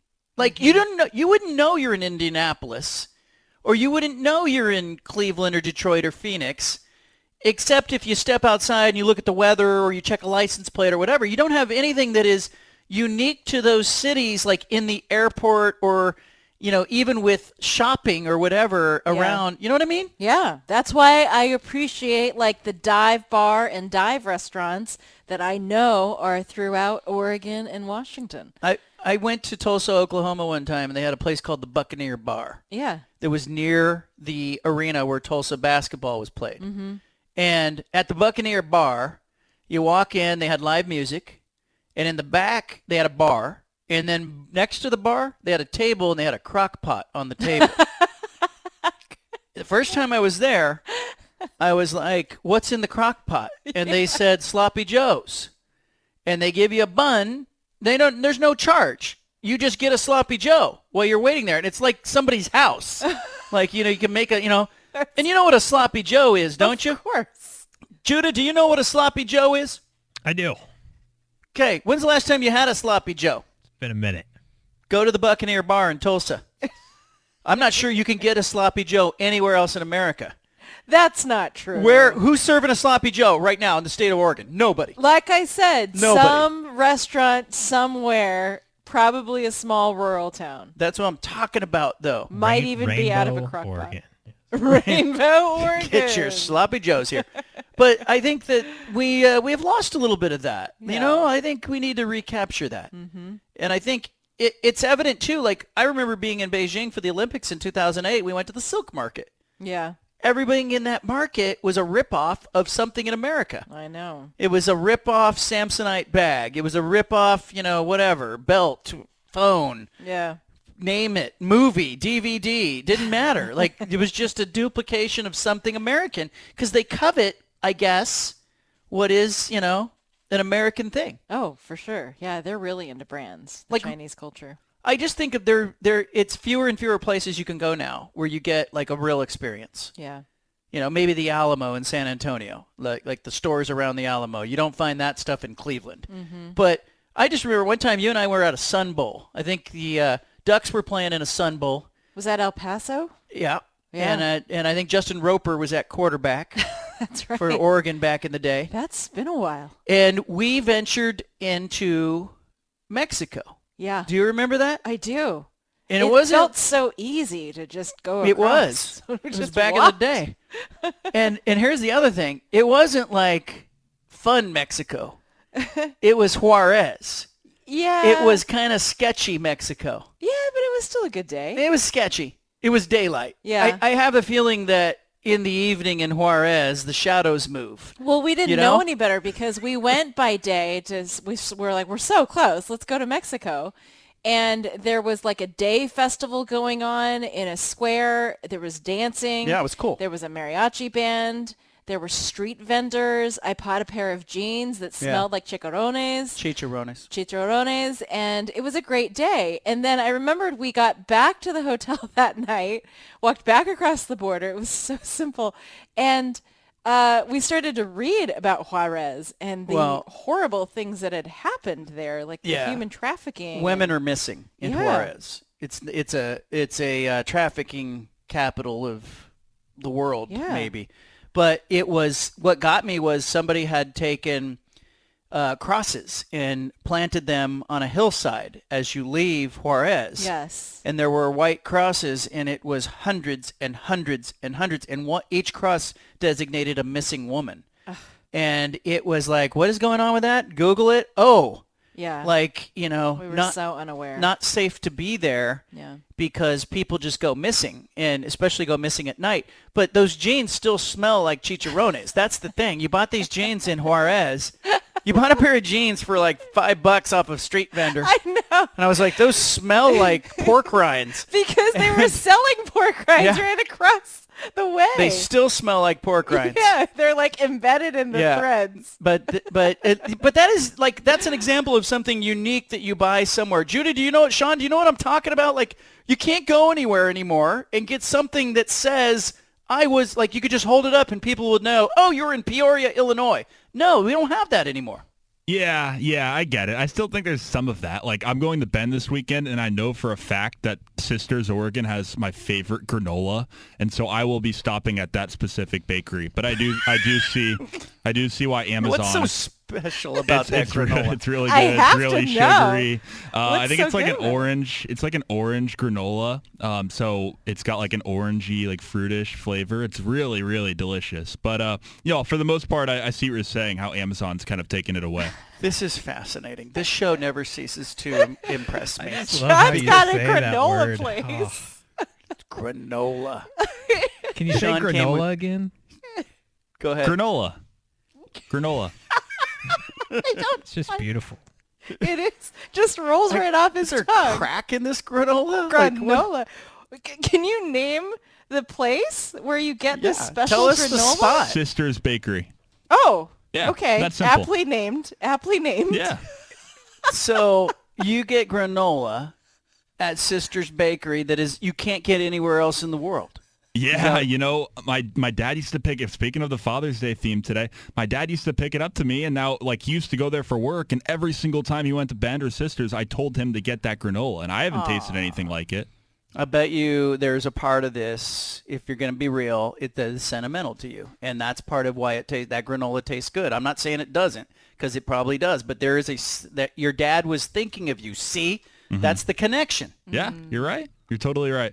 Someday Sean's going to have a pack of kids, and he's going to give him this granola. We don't know that. and he's going to look at, upon it fondly. And I'll tell you what they're going to do. They're going to take one bite and go, "This is terrible." And then Sean's going to be like, "No, damn it! You're going to eat that damn granola. It's the best granola in the earth." You know? we need to get Sean a date first. How do you know he doesn't have a date? Well, Do he's- not have a we've- date. See, we've discussed this. Get swiping, Sean. He's working on it. Come on, buddy. Swipe. Get swiping. Catch it or up. You know make what- eye contact Yeah. and engage in conversation with the people around you. Say at the Sisters Bakery as you're picking up your granola. Mm, oh, what if he was in the bakery line Yeah. and he meets somebody else who's like, "This is the greatest granola ever." That's what I'm saying. Guys, get off your phones. Like you could be standing in line. This is my pet peeve about dating these days and what I see. Are you involved in dating no, these days? What- no, I going have on? no Something I need to know? interest. No, but like Happy it- Father's Day, John. yeah. It drives me crazy because these these young people, God, I sound so old. The young people are saying, "Oh, it's so hard to meet people. It's so hard to meet people." Hmm. But the thing is, if you happen to be in a public place, you could be meeting the love of your life, and that person could be standing right in front of you in line somewhere, or next to you at a bus stop, somewhere. And but you won't notice because your head is buried in your phone maybe you're on a dating app which may not prove fruitful for you except if you just looked up you might meet the person that you're supposed to be I think with. Anna, what you're saying is you need to get your at bats. Like for example, Henry Aaron, 755 home runs. Everybody knows that number. Judah, you would have known that off the top of your head, but nobody talks about 1383. what's that That's how many strikeouts Henry Aaron had. there you go 1,383. yeah Henry Aaron got some at bats. Sean needs to get some ABs. He needs to be talking to people, even if he strikes out. look around It's okay. look around He'll hit some home runs. I also think Sean should give us access to his Tinder account and let us do some of that, have some fun with that. no No? Sean don't do that bad idea Don't you think there's a whole Bad idea. generation of people our age who missed out on being able to swipe and You're judge not missing people? out on anything, honestly. I like Anna's method a lot more. Don't you think like don't don't you ever like I'm a big fan of that movie Sliding Doors and I just think like there are moments in life where you just got to look up and look around and see who's around you and take the chance, start a conversation and try to like have a real connection with somebody. And we're all so buried in our phones and I'm guilty of it too, but I've met my person. We're also buried in our phones that we're we might be missing those kind of Don't you think that we're missing them in general, even if it's not about dating? Like we're just missing conversations or moments Yes. in life. Yes. Like we're gonna look back and we're all gonna be on our deathbeds going, "I should have put my phone down For sure. and lived a little more." Yeah, But I yeah. still think there's there is a little FOMO going on with kind of our generation. Yeah. These kids are having all the fun judging each other based on their photos. I think there's something kind of fun about looking at somebody and going, nope, you know? Just make a blanket judgment based on their best photo. Your best photo, lady. Nope. You know what I mean? Because you know everybody, nobody's putting their worst photo on, on Yeah. those dating apps. yeah. You know it's like, that's that's the best they got. Do you need to get on a dating app just for fun? I just we need to look over like- Sean's shoulder and be like, no, no, no, no, swipe, swipe, swipe. I- Oh, I, yes. I feel like tw- like maybe 25% of the time I, jo- I I join the show, turn on my mic, Tinder comes up. I don't know Yeah. why. I'm just associated with Tinder on this show. I don't go I'm on that sorry, often. you're the Tinder guy. I'm the Tinder the guy, I Tinder guy. guess. Uh, Sam's in Vancouver has something to add to the conversation. Go ahead, Sam. Yeah, so I mean, I, I got to agree with Anna on that. That the the in person is so much better and everything. But for a person like me who doesn't go out and you know doesn't drink, go doesn't go to bars or anything like that, it's kind of hard. But the internet dating, man, is just it, it's unfortunate that it's all about the pictures and everything. Because I've been doing little, uh, I guess, little psychological tests in it. I've been uh, going through my app and like changing my profile in certain ways of personalities. The one thing I found was that when I removed my profile picture, I had gotten more likes. And then actually this person over the weekend, she was like, why are you secretive? I says, hey, I just want to see who's out there. And I send her a picture, didn't hear anything back. And I says, hey, if there's no, no attraction, we're adults here. We can, you know, talk, you know, whatever. And she unmatched me. So that's kind of the stuff that you deal with hmm. on those kind of things. I mean, and it's nothing that I want to like base my my, you know, oh man, I got turned down on that. But I mean, it was specifically, nope, not you, and off. And it's like, well, all right, I guess, cool. Yeah, you know what we need to do? Get her But on see, the here- show. We need to get her That's side. what I'm saying. but like here's the thing you go to a grocery store right do you sometimes go to a coffee shop i'm just talking about like i'm not even saying you have to be like bar hopping because you know that's kind Get of your a- head on a swivel is that's what you're saying. tricky in its own right Yeah. but it's just whatever like public space that you're in you know especially if that's the what you're facing is people that aren't that it's all about the pictures and whatever like you have the opportunity to let your opportunity shine and strike up a conversation and charm somebody in person Sam, how's that sound? That sounds pretty good, but but I've been single for a little bit, and and I hate to bring you know issues into it, but but I think with it's very hard for men to meet women out there. It's it's uh, women are are very cautious right now, and I'm not saying that's that's bad or anything, but Mm. with my experience, I uh, the last couple of people I've dated, stuff has get caught up, and it's like I've been thrown into that realm, and I feel like I'm being unfairly judged. So it's really kind of hard when you're like walking down the street, or you know, you see somebody at a grocery store or something, and you think about approaching them, but as you kind of approach, you kind of see them clenching their purse or kind Yeah. of like very, mm. Yeah. very, very to themselves. It's it's very, very hard, especially for a guy that's Yeah. going to be 45 in a couple months. Well, I'm going to tell you this. Get your at-bats. Henry Aaron, 1,389 strikeouts, 755 home runs. Get your at-bats. You cannot hit home runs without your at-bats. Leave it here.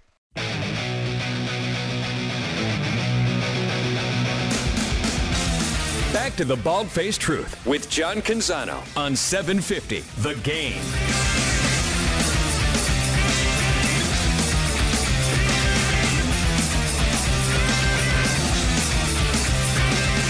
Worlds of Sport coming up uh, this weekend, Saturday and Sunday at the Oregon Convention Center. If you're just tuning in, we're talking about everything that a sports fan could enjoy. Your favorite teams, your favorite brands, favorite athletes. Morgan Weaver of the Thorns will be there on Saturday. Jaydon Grant, Oregon State team captain, Saturday. Daley McClellan, Oregon volleyball player, Saturday at Worlds of Sport. Who else is coming to Worlds of Sport? Anna's coming to Worlds of Sport. Also, uh, Keith Brown, Oregon football player, will be there Saturday.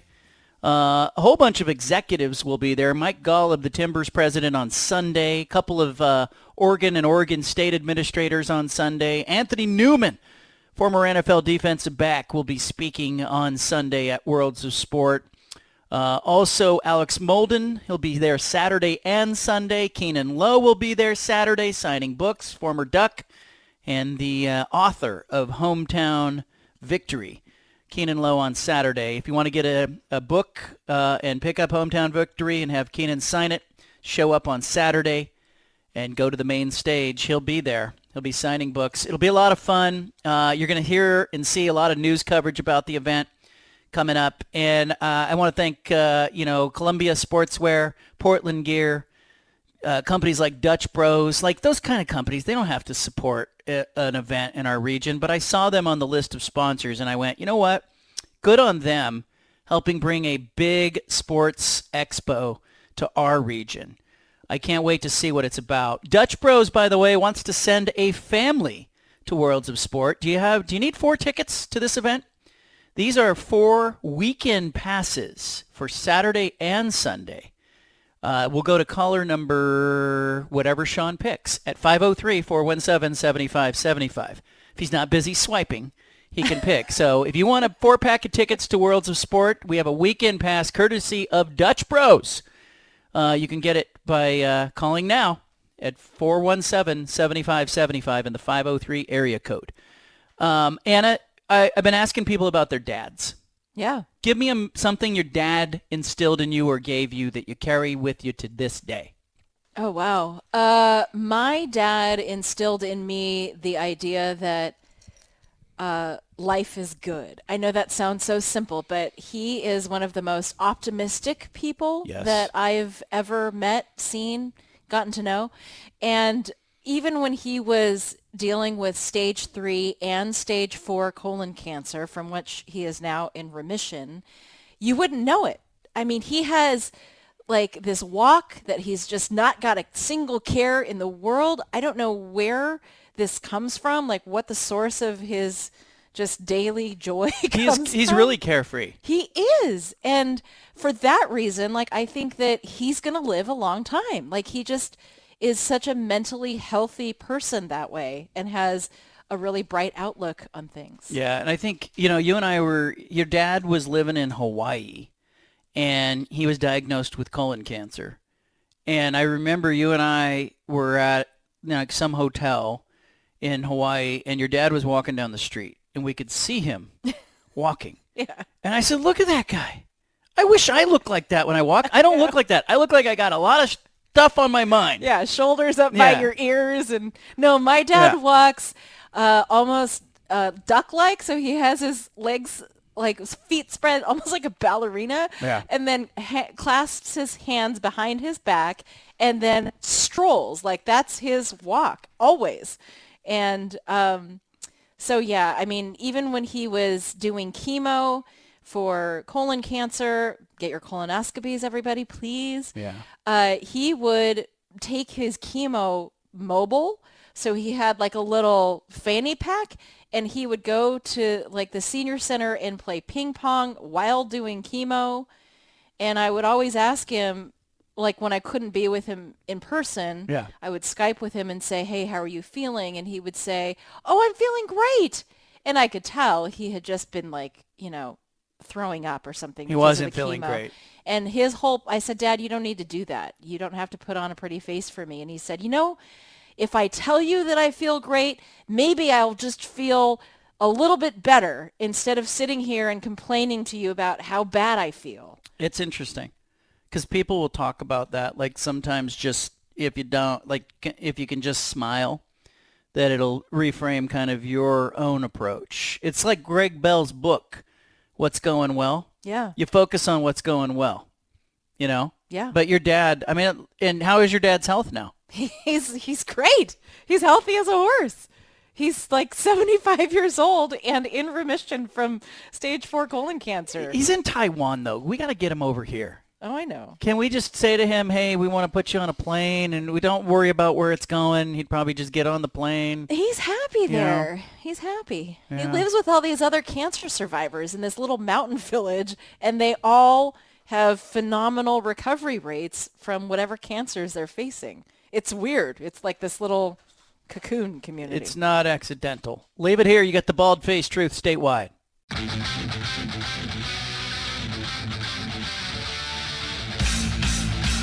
Back to the Bald Faced Truth with John Canzano on 750 The Game.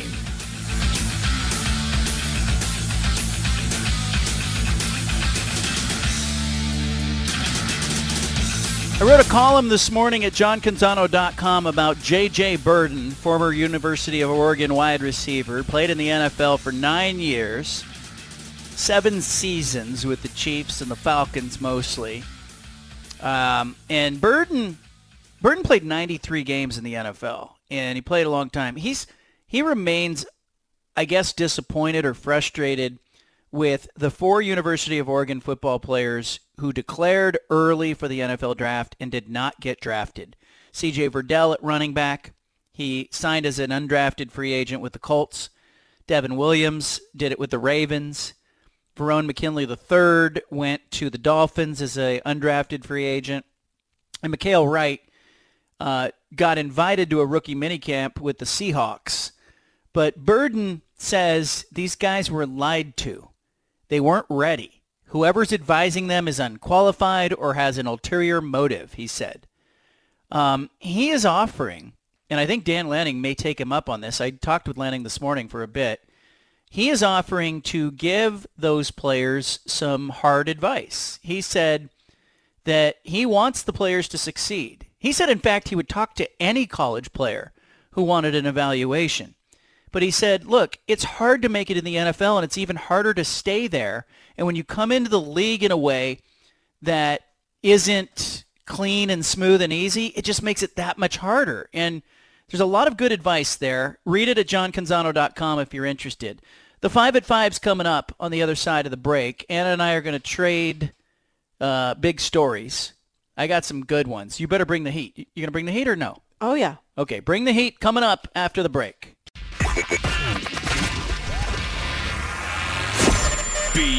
BFFT.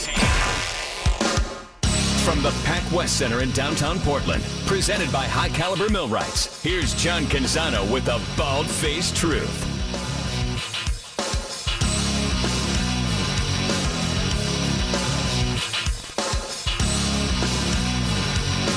Bunch of stuff going on in sports. We're going to catch you all up to that. It is the happy hour.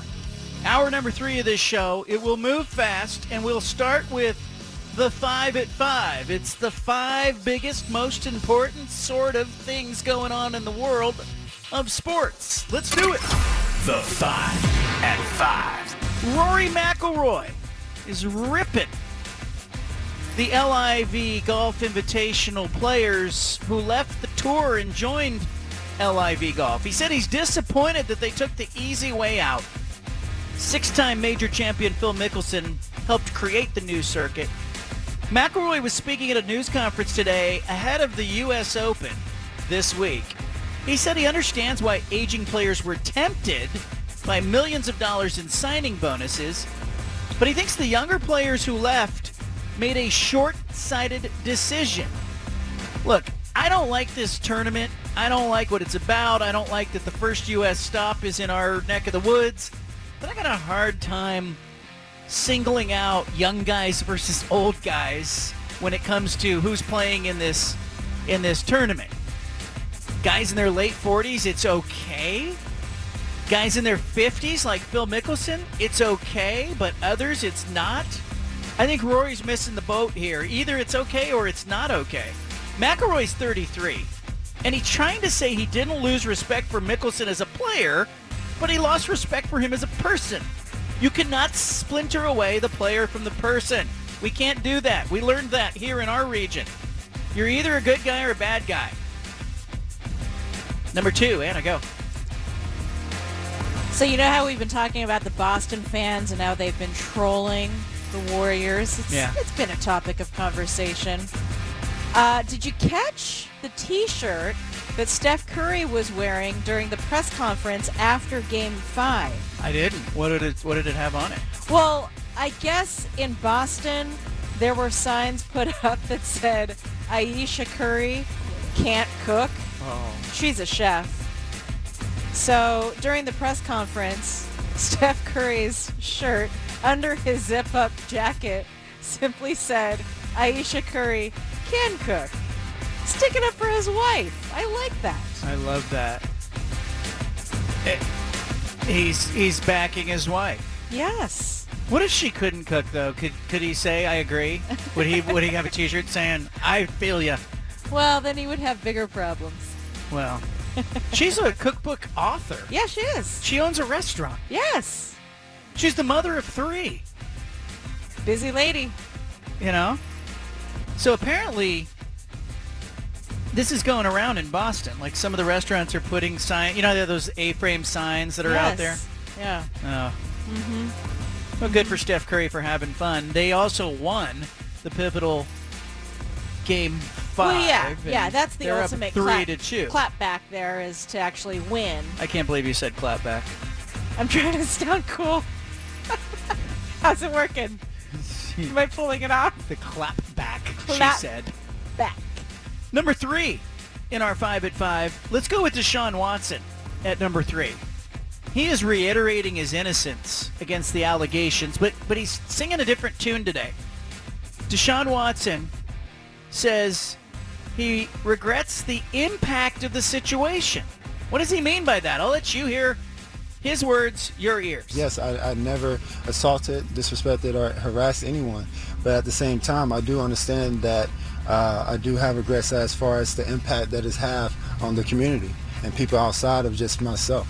You know, and that includes my family, that includes this organization, that includes my teammates in this locker room that have to answer to these questions. That includes, you know, the fan base of the Cleveland Browns. That includes males, females, everyone across the, the world. You know, so uh, that's one thing I do regret is the impact that it's have triggered on so many people, and um, yeah, it's, it's tough to, to have to you know deal with. But as far as your, your actions, you don't have any regrets about anything that you've actually done. You know, like I said, I never assaulted anyone, or I never harassed anyone, or I never disrespected anyone, or I never forced anyone to do anything.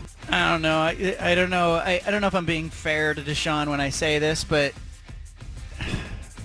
I don't know what he's supposed to say here. But I, he regrets the impact, and it's tough to have to deal with the fact that people are triggered by this.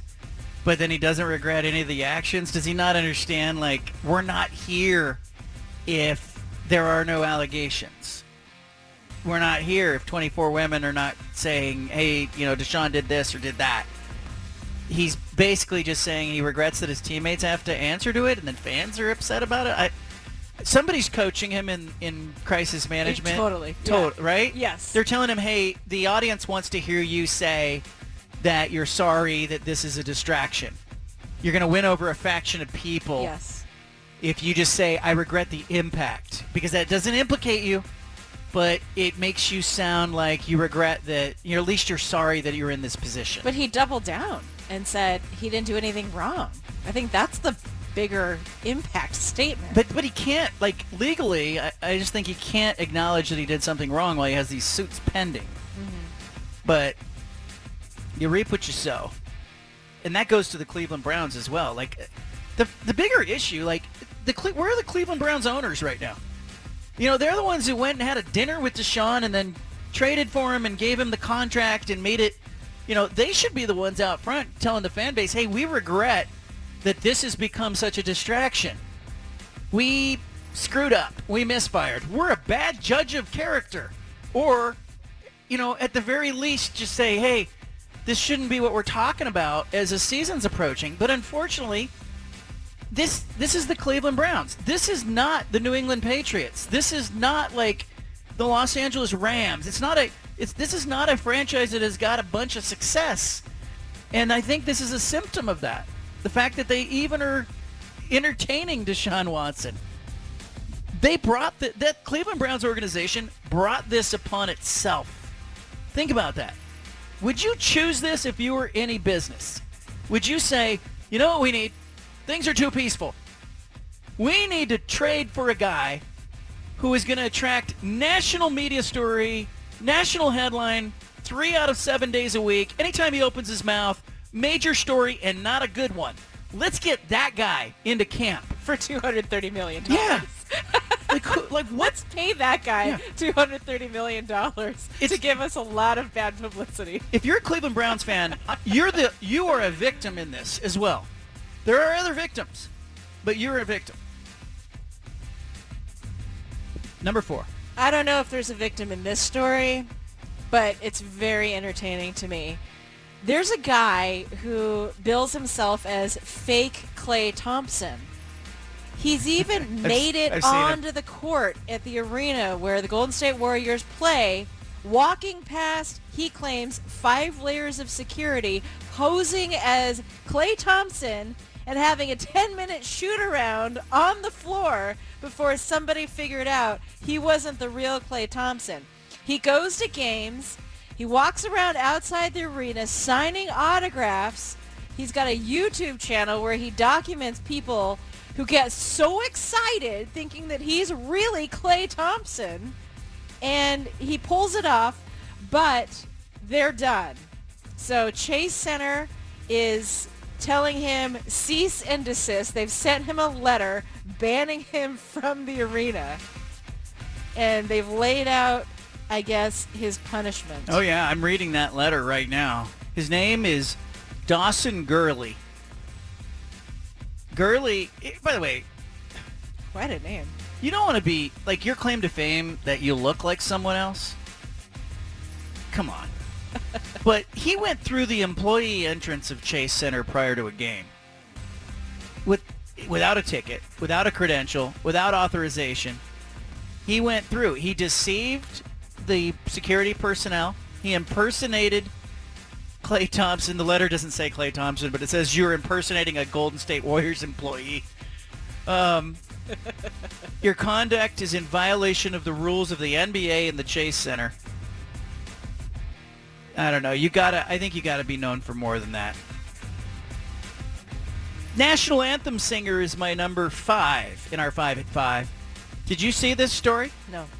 National anthem singer had his performance at the College World Series canceled because he made the horns down gesture before the Women's College World Series semifinal between Texas and Oklahoma State. This is a 27-year-old U.S. history teacher in the Dallas-Fort Worth area. He's an alum of Texas A&M. He uh, apparently was contacted by the NCAA, and they said, quote, we have documented proof that you made an offensive gesture in mockery of a participating team. We do not feel comfortable allowing you to perform. He's been singing the national anthem at sporting events for the last 10 years, including Texas A&M events. He lives in College Station. He roots for the Astros and the Rangers. And he said, I'm a neutral party. But apparently he went horns down. Is horns down an offensive gesture? Or is he just mocking the team? Horns down. Judah, Sean, help me out with horns down. Uh, Texas has its own religion, so it's probably offensive down there. To me, it's just simple mocking. Duck fans do dubs down all the time. Yeah, but it's that's like awesome. like Baker Mayfield did it, and they let Baker Mayfield play. You know, Yeah, but they wouldn't let him sing the anthem. horns down. I guess you're picking a side, and maybe they don't. It's kind of petty, but it's also kind of delightful. Uh, it, they're saying that you're not a neutral party.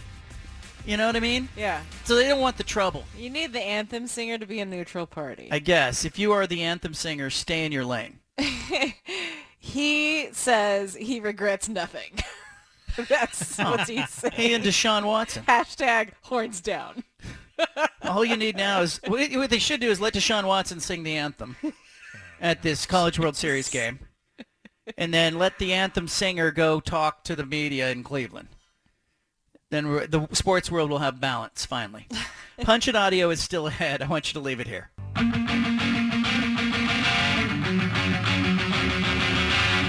You've got the home of the truth. Back to the Bald Faced Truth with John Canzano on 750 The Game.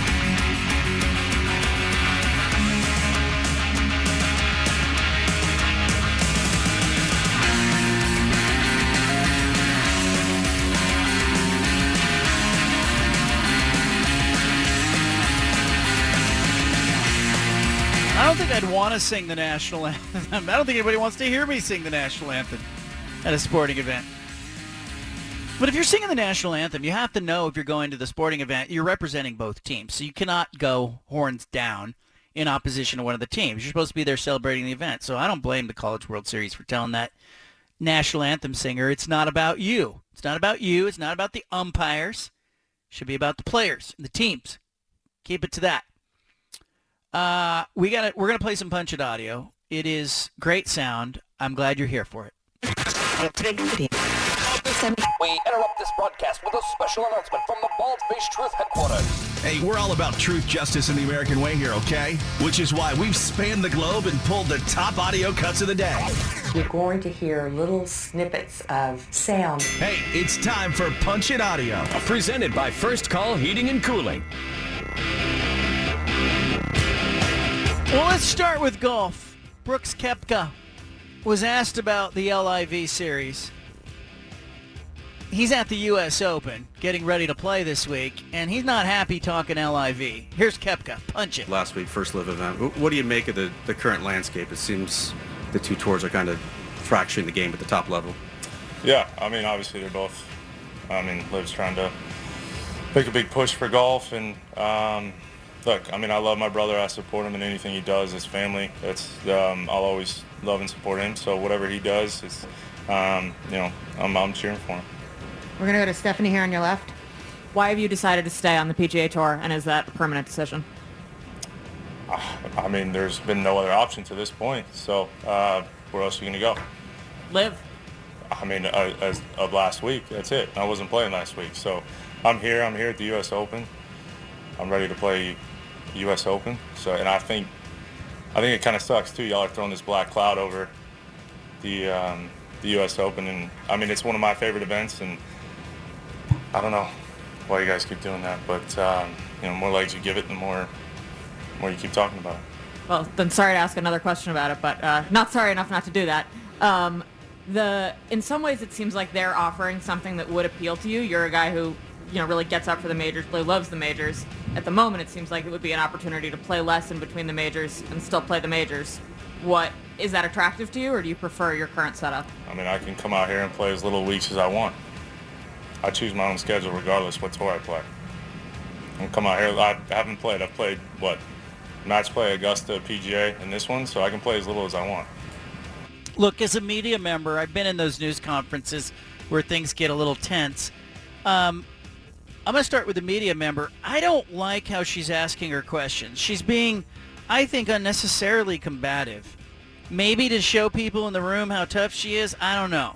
Like, I, I just think she's being a little unnecessarily combative. Like, ask the question. Don't need kind of the attitude with it. And then for Koepka, I also bristled at his response when he said the media is giving it life. You guys that you know you're putting a cloud over this event. This is a story, and it's going to be talked about. It's interesting. It's the most interesting thing I think going on in major professional sports right now. It's a big picture thing, and we all don't agree on it, and that's okay.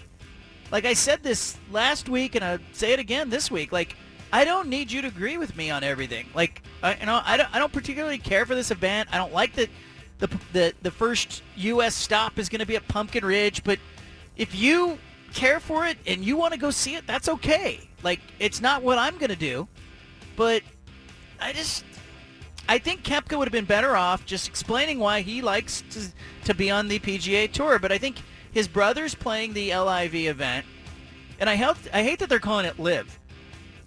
You know, like we didn't get a media guide on this, but LIV is the Roman numeral.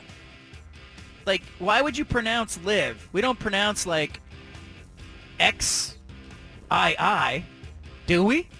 Judah? You see the XII golf tournament? Do you go Sai? You know, is it LIV or Live? I think that you're calling it LIV just to spite them at this point. No, it's 54. That's what it's for. It's the Roman numeral LIV. It's 54 holes. It's LIV. Then But- you're right. Then it should be called LIV. But why are they calling it Live? It's driving me crazy. Yeah, Super nuts. Bowl? Do we go Super Bowl Live? No, we go Super Bowl 54. So I don't know. Have Is you ever gotten combative in a press conference? Yeah, but not out of the not not like at the person. Like I get what Koepka's doing here. Like he doesn't want to like indict his brother's character. That's what he's saying. I love my brother. I support him what he does. It's not for me. This is what I'm doing. I just don't understand like why it has to be jousty. You know, like I don't think Koepka was being jousty. I do I do think you know, sorry, sorry, not sorry. Like, that's a little much for me. I don't know. Am I wrong there? Like, I, I call that one a split decision. I think the media member and the golfer both need to take a chill pill. I think that's right. I, I, I lean more to the media member side. I think she did a good job just staying direct, and I'm always a fan of staying direct. But Yeah. I think you make a good point. It was a little combative, and Koepka, I, I don't like the abdication, and uh, maybe that's just me as a media member. I always want people to have a take, and not having a take is a little disappointing.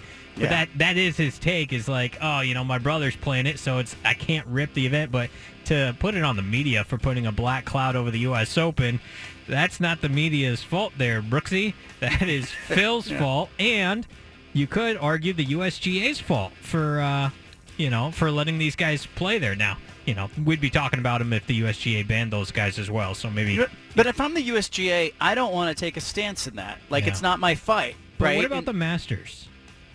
Because the Masters is this pivotal, you know, major that if they let past Masters winners play, like Patrick Reed and Phil Mickelson and Sergio that are playing in the Live, like, man, I don't know. That to me, if I'm the PGA Tour, I'd be really, really pissed about that. the the the issue is sponsors in my mind. Like you have to if if the Masters has certain sponsors that are also PGA Tour sponsors, I think they have to be loyal to and support those sponsors. I don't think it's about as much about the golfers as it is the sponsors because that's that's the that's the lifeblood of your business. And so I think the PGA is trying to protect its sponsors by protecting the tour. If the Masters has a conflict there with a sponsor who's a PGA tour and they're going to let Phil and these others come in, you got a problem. The sponsor's not going to be happy. Yeah, and I, I just don't want. I'm curious. Are you judging sponsors that stick with the live golfers at this point? Like TaylorMade is sticking through it. They're not seeing anything on Dustin Johnson. He's still wearing their stuff. Adidas, you know, some of these other sponsors. Like, do you judge them for for sticking it out? I think they're probably waiting to see what happens, and that bothers me. I, I would rather have these companies take a stand. Don't don't test the win. You know, lick a finger and stick it in the air. Wh- Which way is this going? Okay, we need to drop the guy. I always, metaphor. yeah, but you always see that. You see that when there's a scandal. You'll see the company come out and it kind of looks at the public. It kind of gauges what. All right, is this going to be bad for us? No, decide for yourself if this is bad for you. I have more respect for the companies if they if they do it like, hey, they just day one internally go, we're not about this. We need to drop this person, it, rather than wait to see what the fallout's going to be before making a decision. Speaking of a decision, Auburn baseball beat Oregon State in the Corvallis Super Regional. Here's how it sounded in the end. Punch it. Got him! And Auburn, for the second time in three tournaments, is headed to Omaha.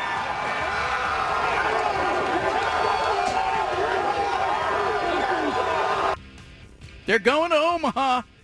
Beavers came up short. Ultimately, uh, it was a one-run game that decided their season. Nice season for Oregon State. Good, but not great. I think they were playing better baseball earlier in the year. Pitching staff, I think, just ran out of gas. They had some opportunities, though, and they were a lot of fun to watch. I also love that the core of this Oregon State team is coming back. So I feel good about Mitch Canham. Feel good about Oregon State baseball. Feel like uh, feel like they're in good position. Klay Thompson and the Warriors, they won game five. They have a 3-2 series lead against the Celtics. Series is headed back to Boston. Klay Thompson, how do you feel about that? Punch it. I'm just excited to build on it and wow, just going to be I'm, I've never been so excited to go to Boston, I'll tell you that. They're having fun with the fans in Golden State. I'm having fun watching this series. I think the Warriors are just a little better, a little more experienced, and frankly, they've got Steph Curry. That is, he is the ultimate difference maker. But Boston, I don't think Boston's done. I think Boston's got another win potentially in them. I will not be surprised if this series goes seven games, is what I'm saying. Finally, Kelly Graves, University of Oregon women's basketball coach. I asked him about the WNBA. Portland, can Portland get a WNBA team? It makes a lot of sense. Here's the Ducks coach. Punch it. I do love the WNBA in Portland. It's a no-brainer to me. The Thorns are a huge success, right? Uh, you know, uh, at the Turnstile. Yep. And you've got two of the best fan bases in the country. I mean, we were like, I don't know, top five in the nation in attendance last year, and I think Oregon State's always top 15. So, yeah, you you get a beaver on that uh, on that team and a duck or two, and the fans will come out. The Portland Fire were, was Portland's WNBA team. They lasted 2000 to 2002. Not enough. As you talk about potential WNBA expansion, the WNBA is looking to expand, and Portland is on that list. They want to add two teams by 2024. It would make it a 14-team league. Nashville, Oakland, Philadelphia, Portland, San Francisco, and Toronto all listed as potential expansion spots. I think Portland's going to get a team. I think the other team is going to go to San Francisco, Chase Center, to be paired with the Warriors. I think it'll be a, a Blazers WNBA counterpart and a Warriors WNBA counterpart. And, you know, the Fire did struggle in two seasons. They did not make the playoffs. Um, and they barely got to 500. And then uh, Paul Allen decided in 2002 he, he didn't want to take on any losses. So it feels to me like the WNBA to Portland is going to happen. I'll have more on this in the coming weeks. I'm diving into this behind the scenes. I just I just don't have enough right now to say this publicly, but I feel good about Portland getting a WNBA team. I would love to see Scott Rueck or Kelly Graves coaching it, but then again, that would that would take away from the college scene. Keep an eye on that. More ahead, we'll talk about the Ducks, the Beavers, the Blazers. I'm going to stay local in the last half hour of this show. I hope you stick around for it. Back to the Bald Faced Truth with John Canzano on 750 The Game.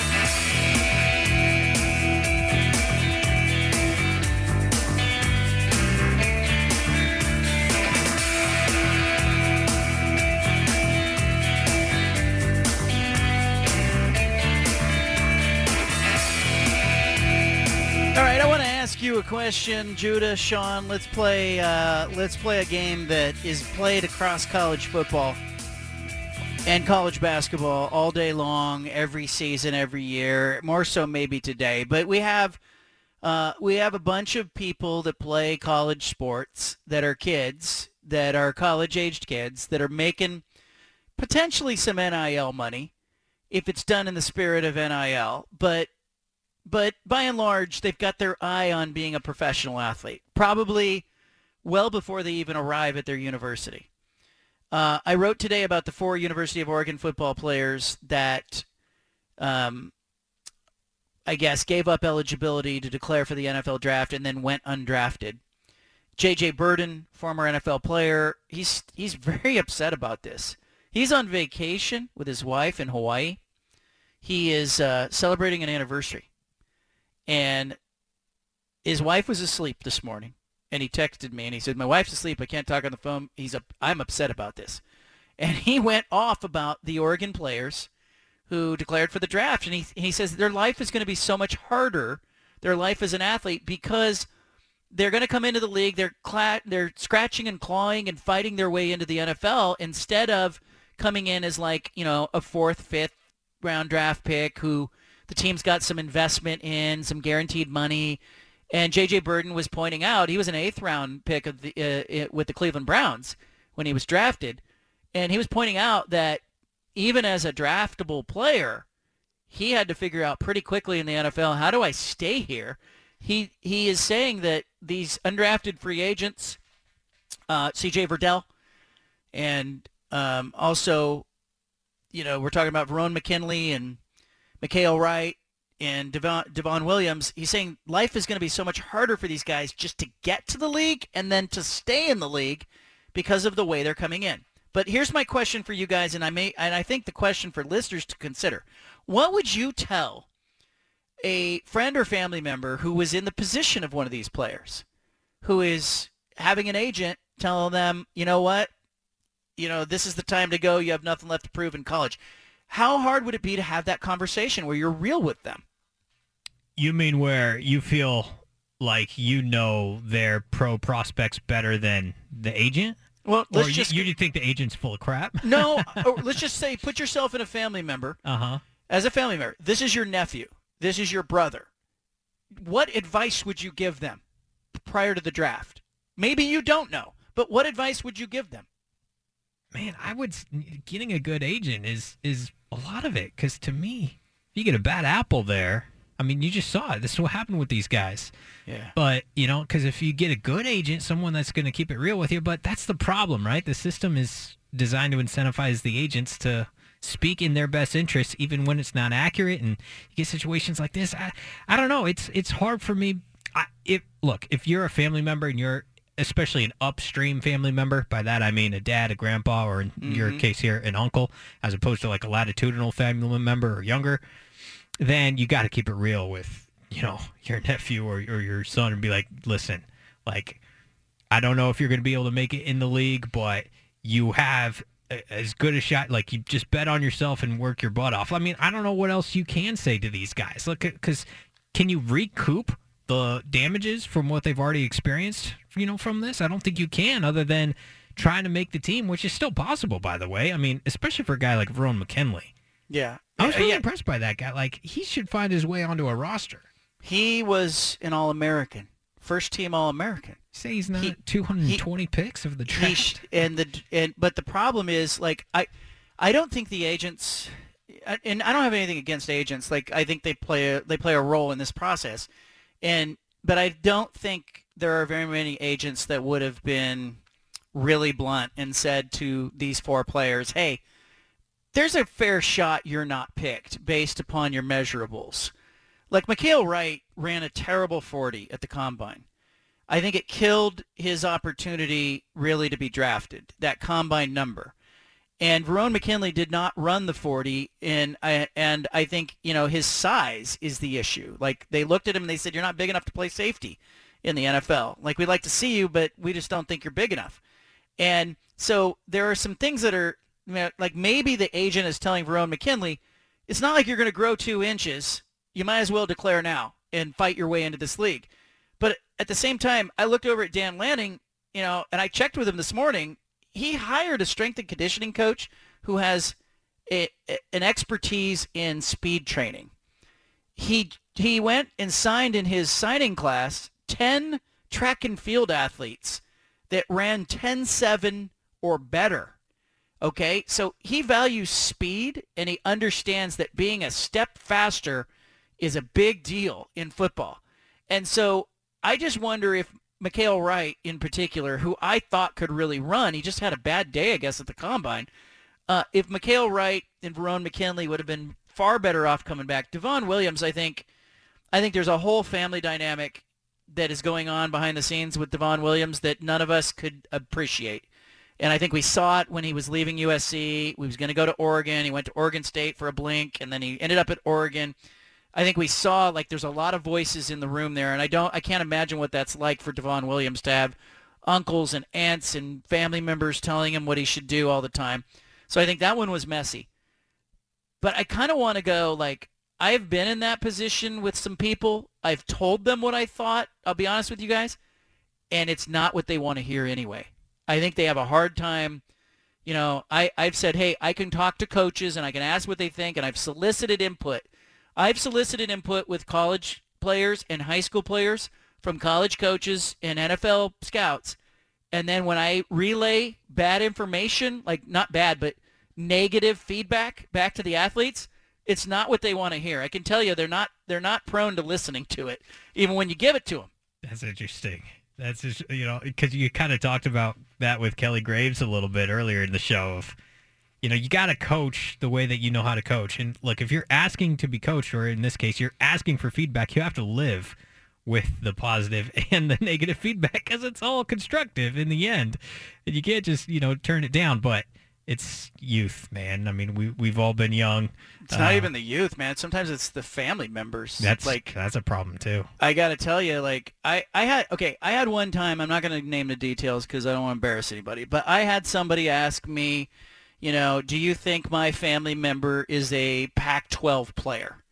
And I said, I, I'm hesitant to give that evaluation. I'm not a Pac-12 coach, but I know some Pac-12 coaches. Let me ask them what they think of this kid, high school player, and the feedback wasn't positive by and large, they all said, not for us, not a Pac-12 player, probably right for the big sky.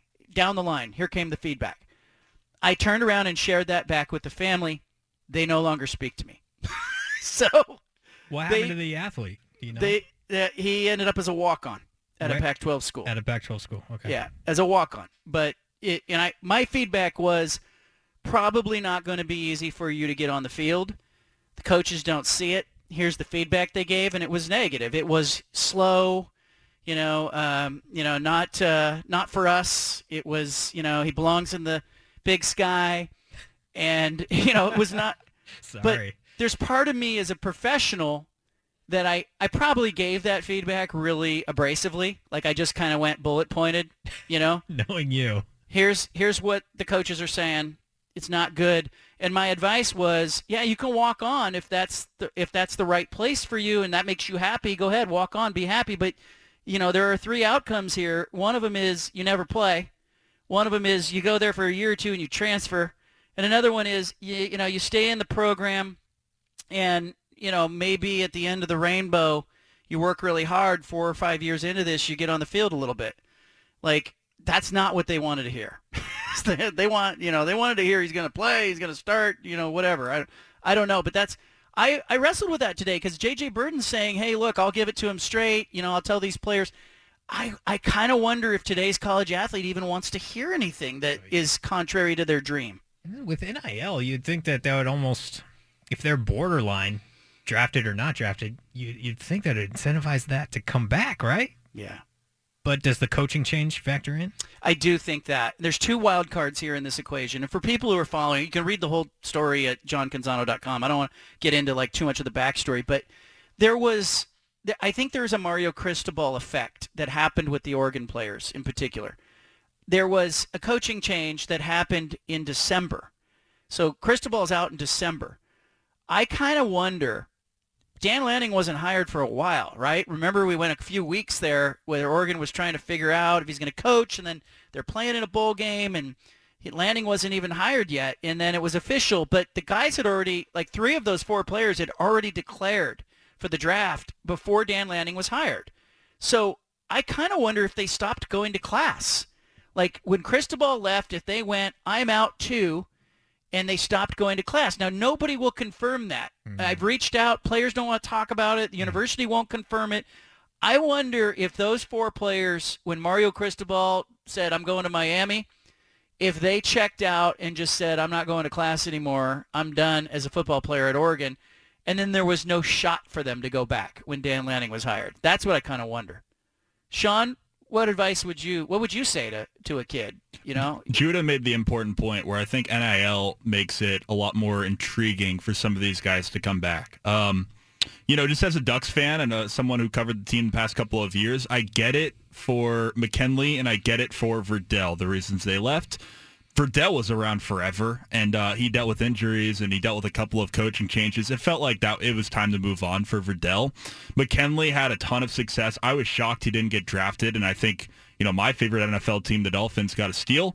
The other two guys, uh, no disrespect or anything, I just don't have a lot of memories of Mykael Wright or Devon Williams as a Duck, and I thought they could have used one or two more years in college. So, um, you know, I probably would have urged the, the latter two to uh, to stay in school, and I probably would have you know encouraged McKinley and Verdell to uh, to pursue the NFL for the reasons I mentioned. Yeah, McKinley, I think if he comes back in Dan Lanning's defense, I would really think he could he could maybe rise a little bit to a draftable position. Devon Williams, I think, had a ton of talent. 500 receiving yards in his final year at Oregon is not going to get anybody's attention. And, you know, his 40 time, he's a big re- receiver. His 40 time is okay. I actually think Devon could make a practice squad, but he would have had an easier path to his dream getting drafted, and that would have taken another year. CJ Verdell he had that bad injury, broke broke his leg, and uh, you know, and dislocated his ankle against Stanford, and people you know were saying he has nothing left to prove. What you know, I do think he had something left to prove. I think he needed to come back and show that he could play a season without getting hurt. And there are great examples of players that didn't get drafted who still made the NFL and had great careers. Kurt Warner went to the Hall of Fame, was not drafted. Warren Moon was not drafted. Jeff Garcia was not drafted. Larry Allen, that big offensive tackle with the Dallas Cowboys, not drafted. Tony Romo, not drafted. But you get the trend there. It's quarterbacks, offensive linemen. I'm not naming a bunch of de- defensive backs. Priest Holmes was one at running back who who was not drafted and had a nice NFL career. But it's just a little easier if they get in. And I think it's hard for agents because agents are geared towards getting players drafted and making their income that way. So I think the agent has a dog in the fight, but you need the agent's advice. I think it's hard for the college coaches because college coaches, I think by and large, want the kids to come back, but at the same time, they want what's best for the kid. But all things being equal, I think the coach is going to say, come back for another year. Um, then you get parents. I think parents get a little starry-eyed. I don't think they have a good assessment. So I think J.J. Birden's right in saying, you know, you need an NFL player who's been in the league more than five years. That was his caveat. NFL player who's been in the year, league for five years to talk to the players and say, here's how hard it is to get in the league. Here's how hard it is to stay in the league. What was it that Nick Saban said when he was coaching with Jacksonville? Not Saban. I'm sorry. Uh, when when uh, Urban. Uh, Urban Meyer was coaching with Jacksonville, he said every week is Alabama, right? J.J. Birden said all these guys are great when you get to the next level. Everybody's gifted at the next level.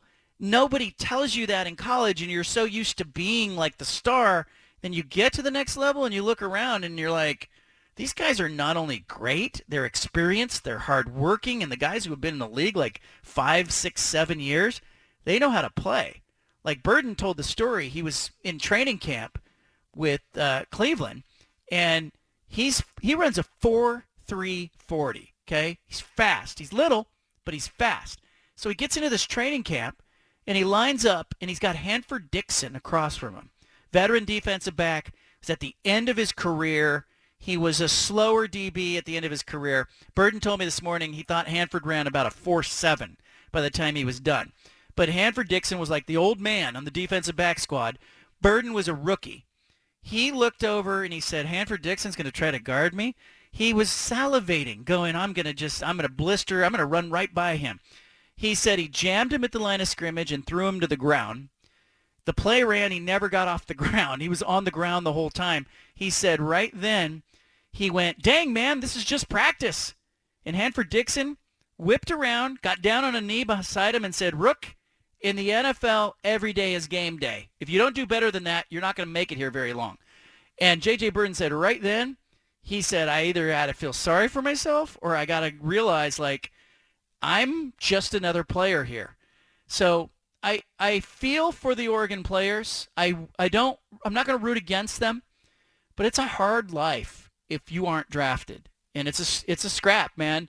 Of those four, let's play a little game. Judah, Sean, of the four players from Oregon who went undrafted, talking about Verdell at running back, went to the Colts.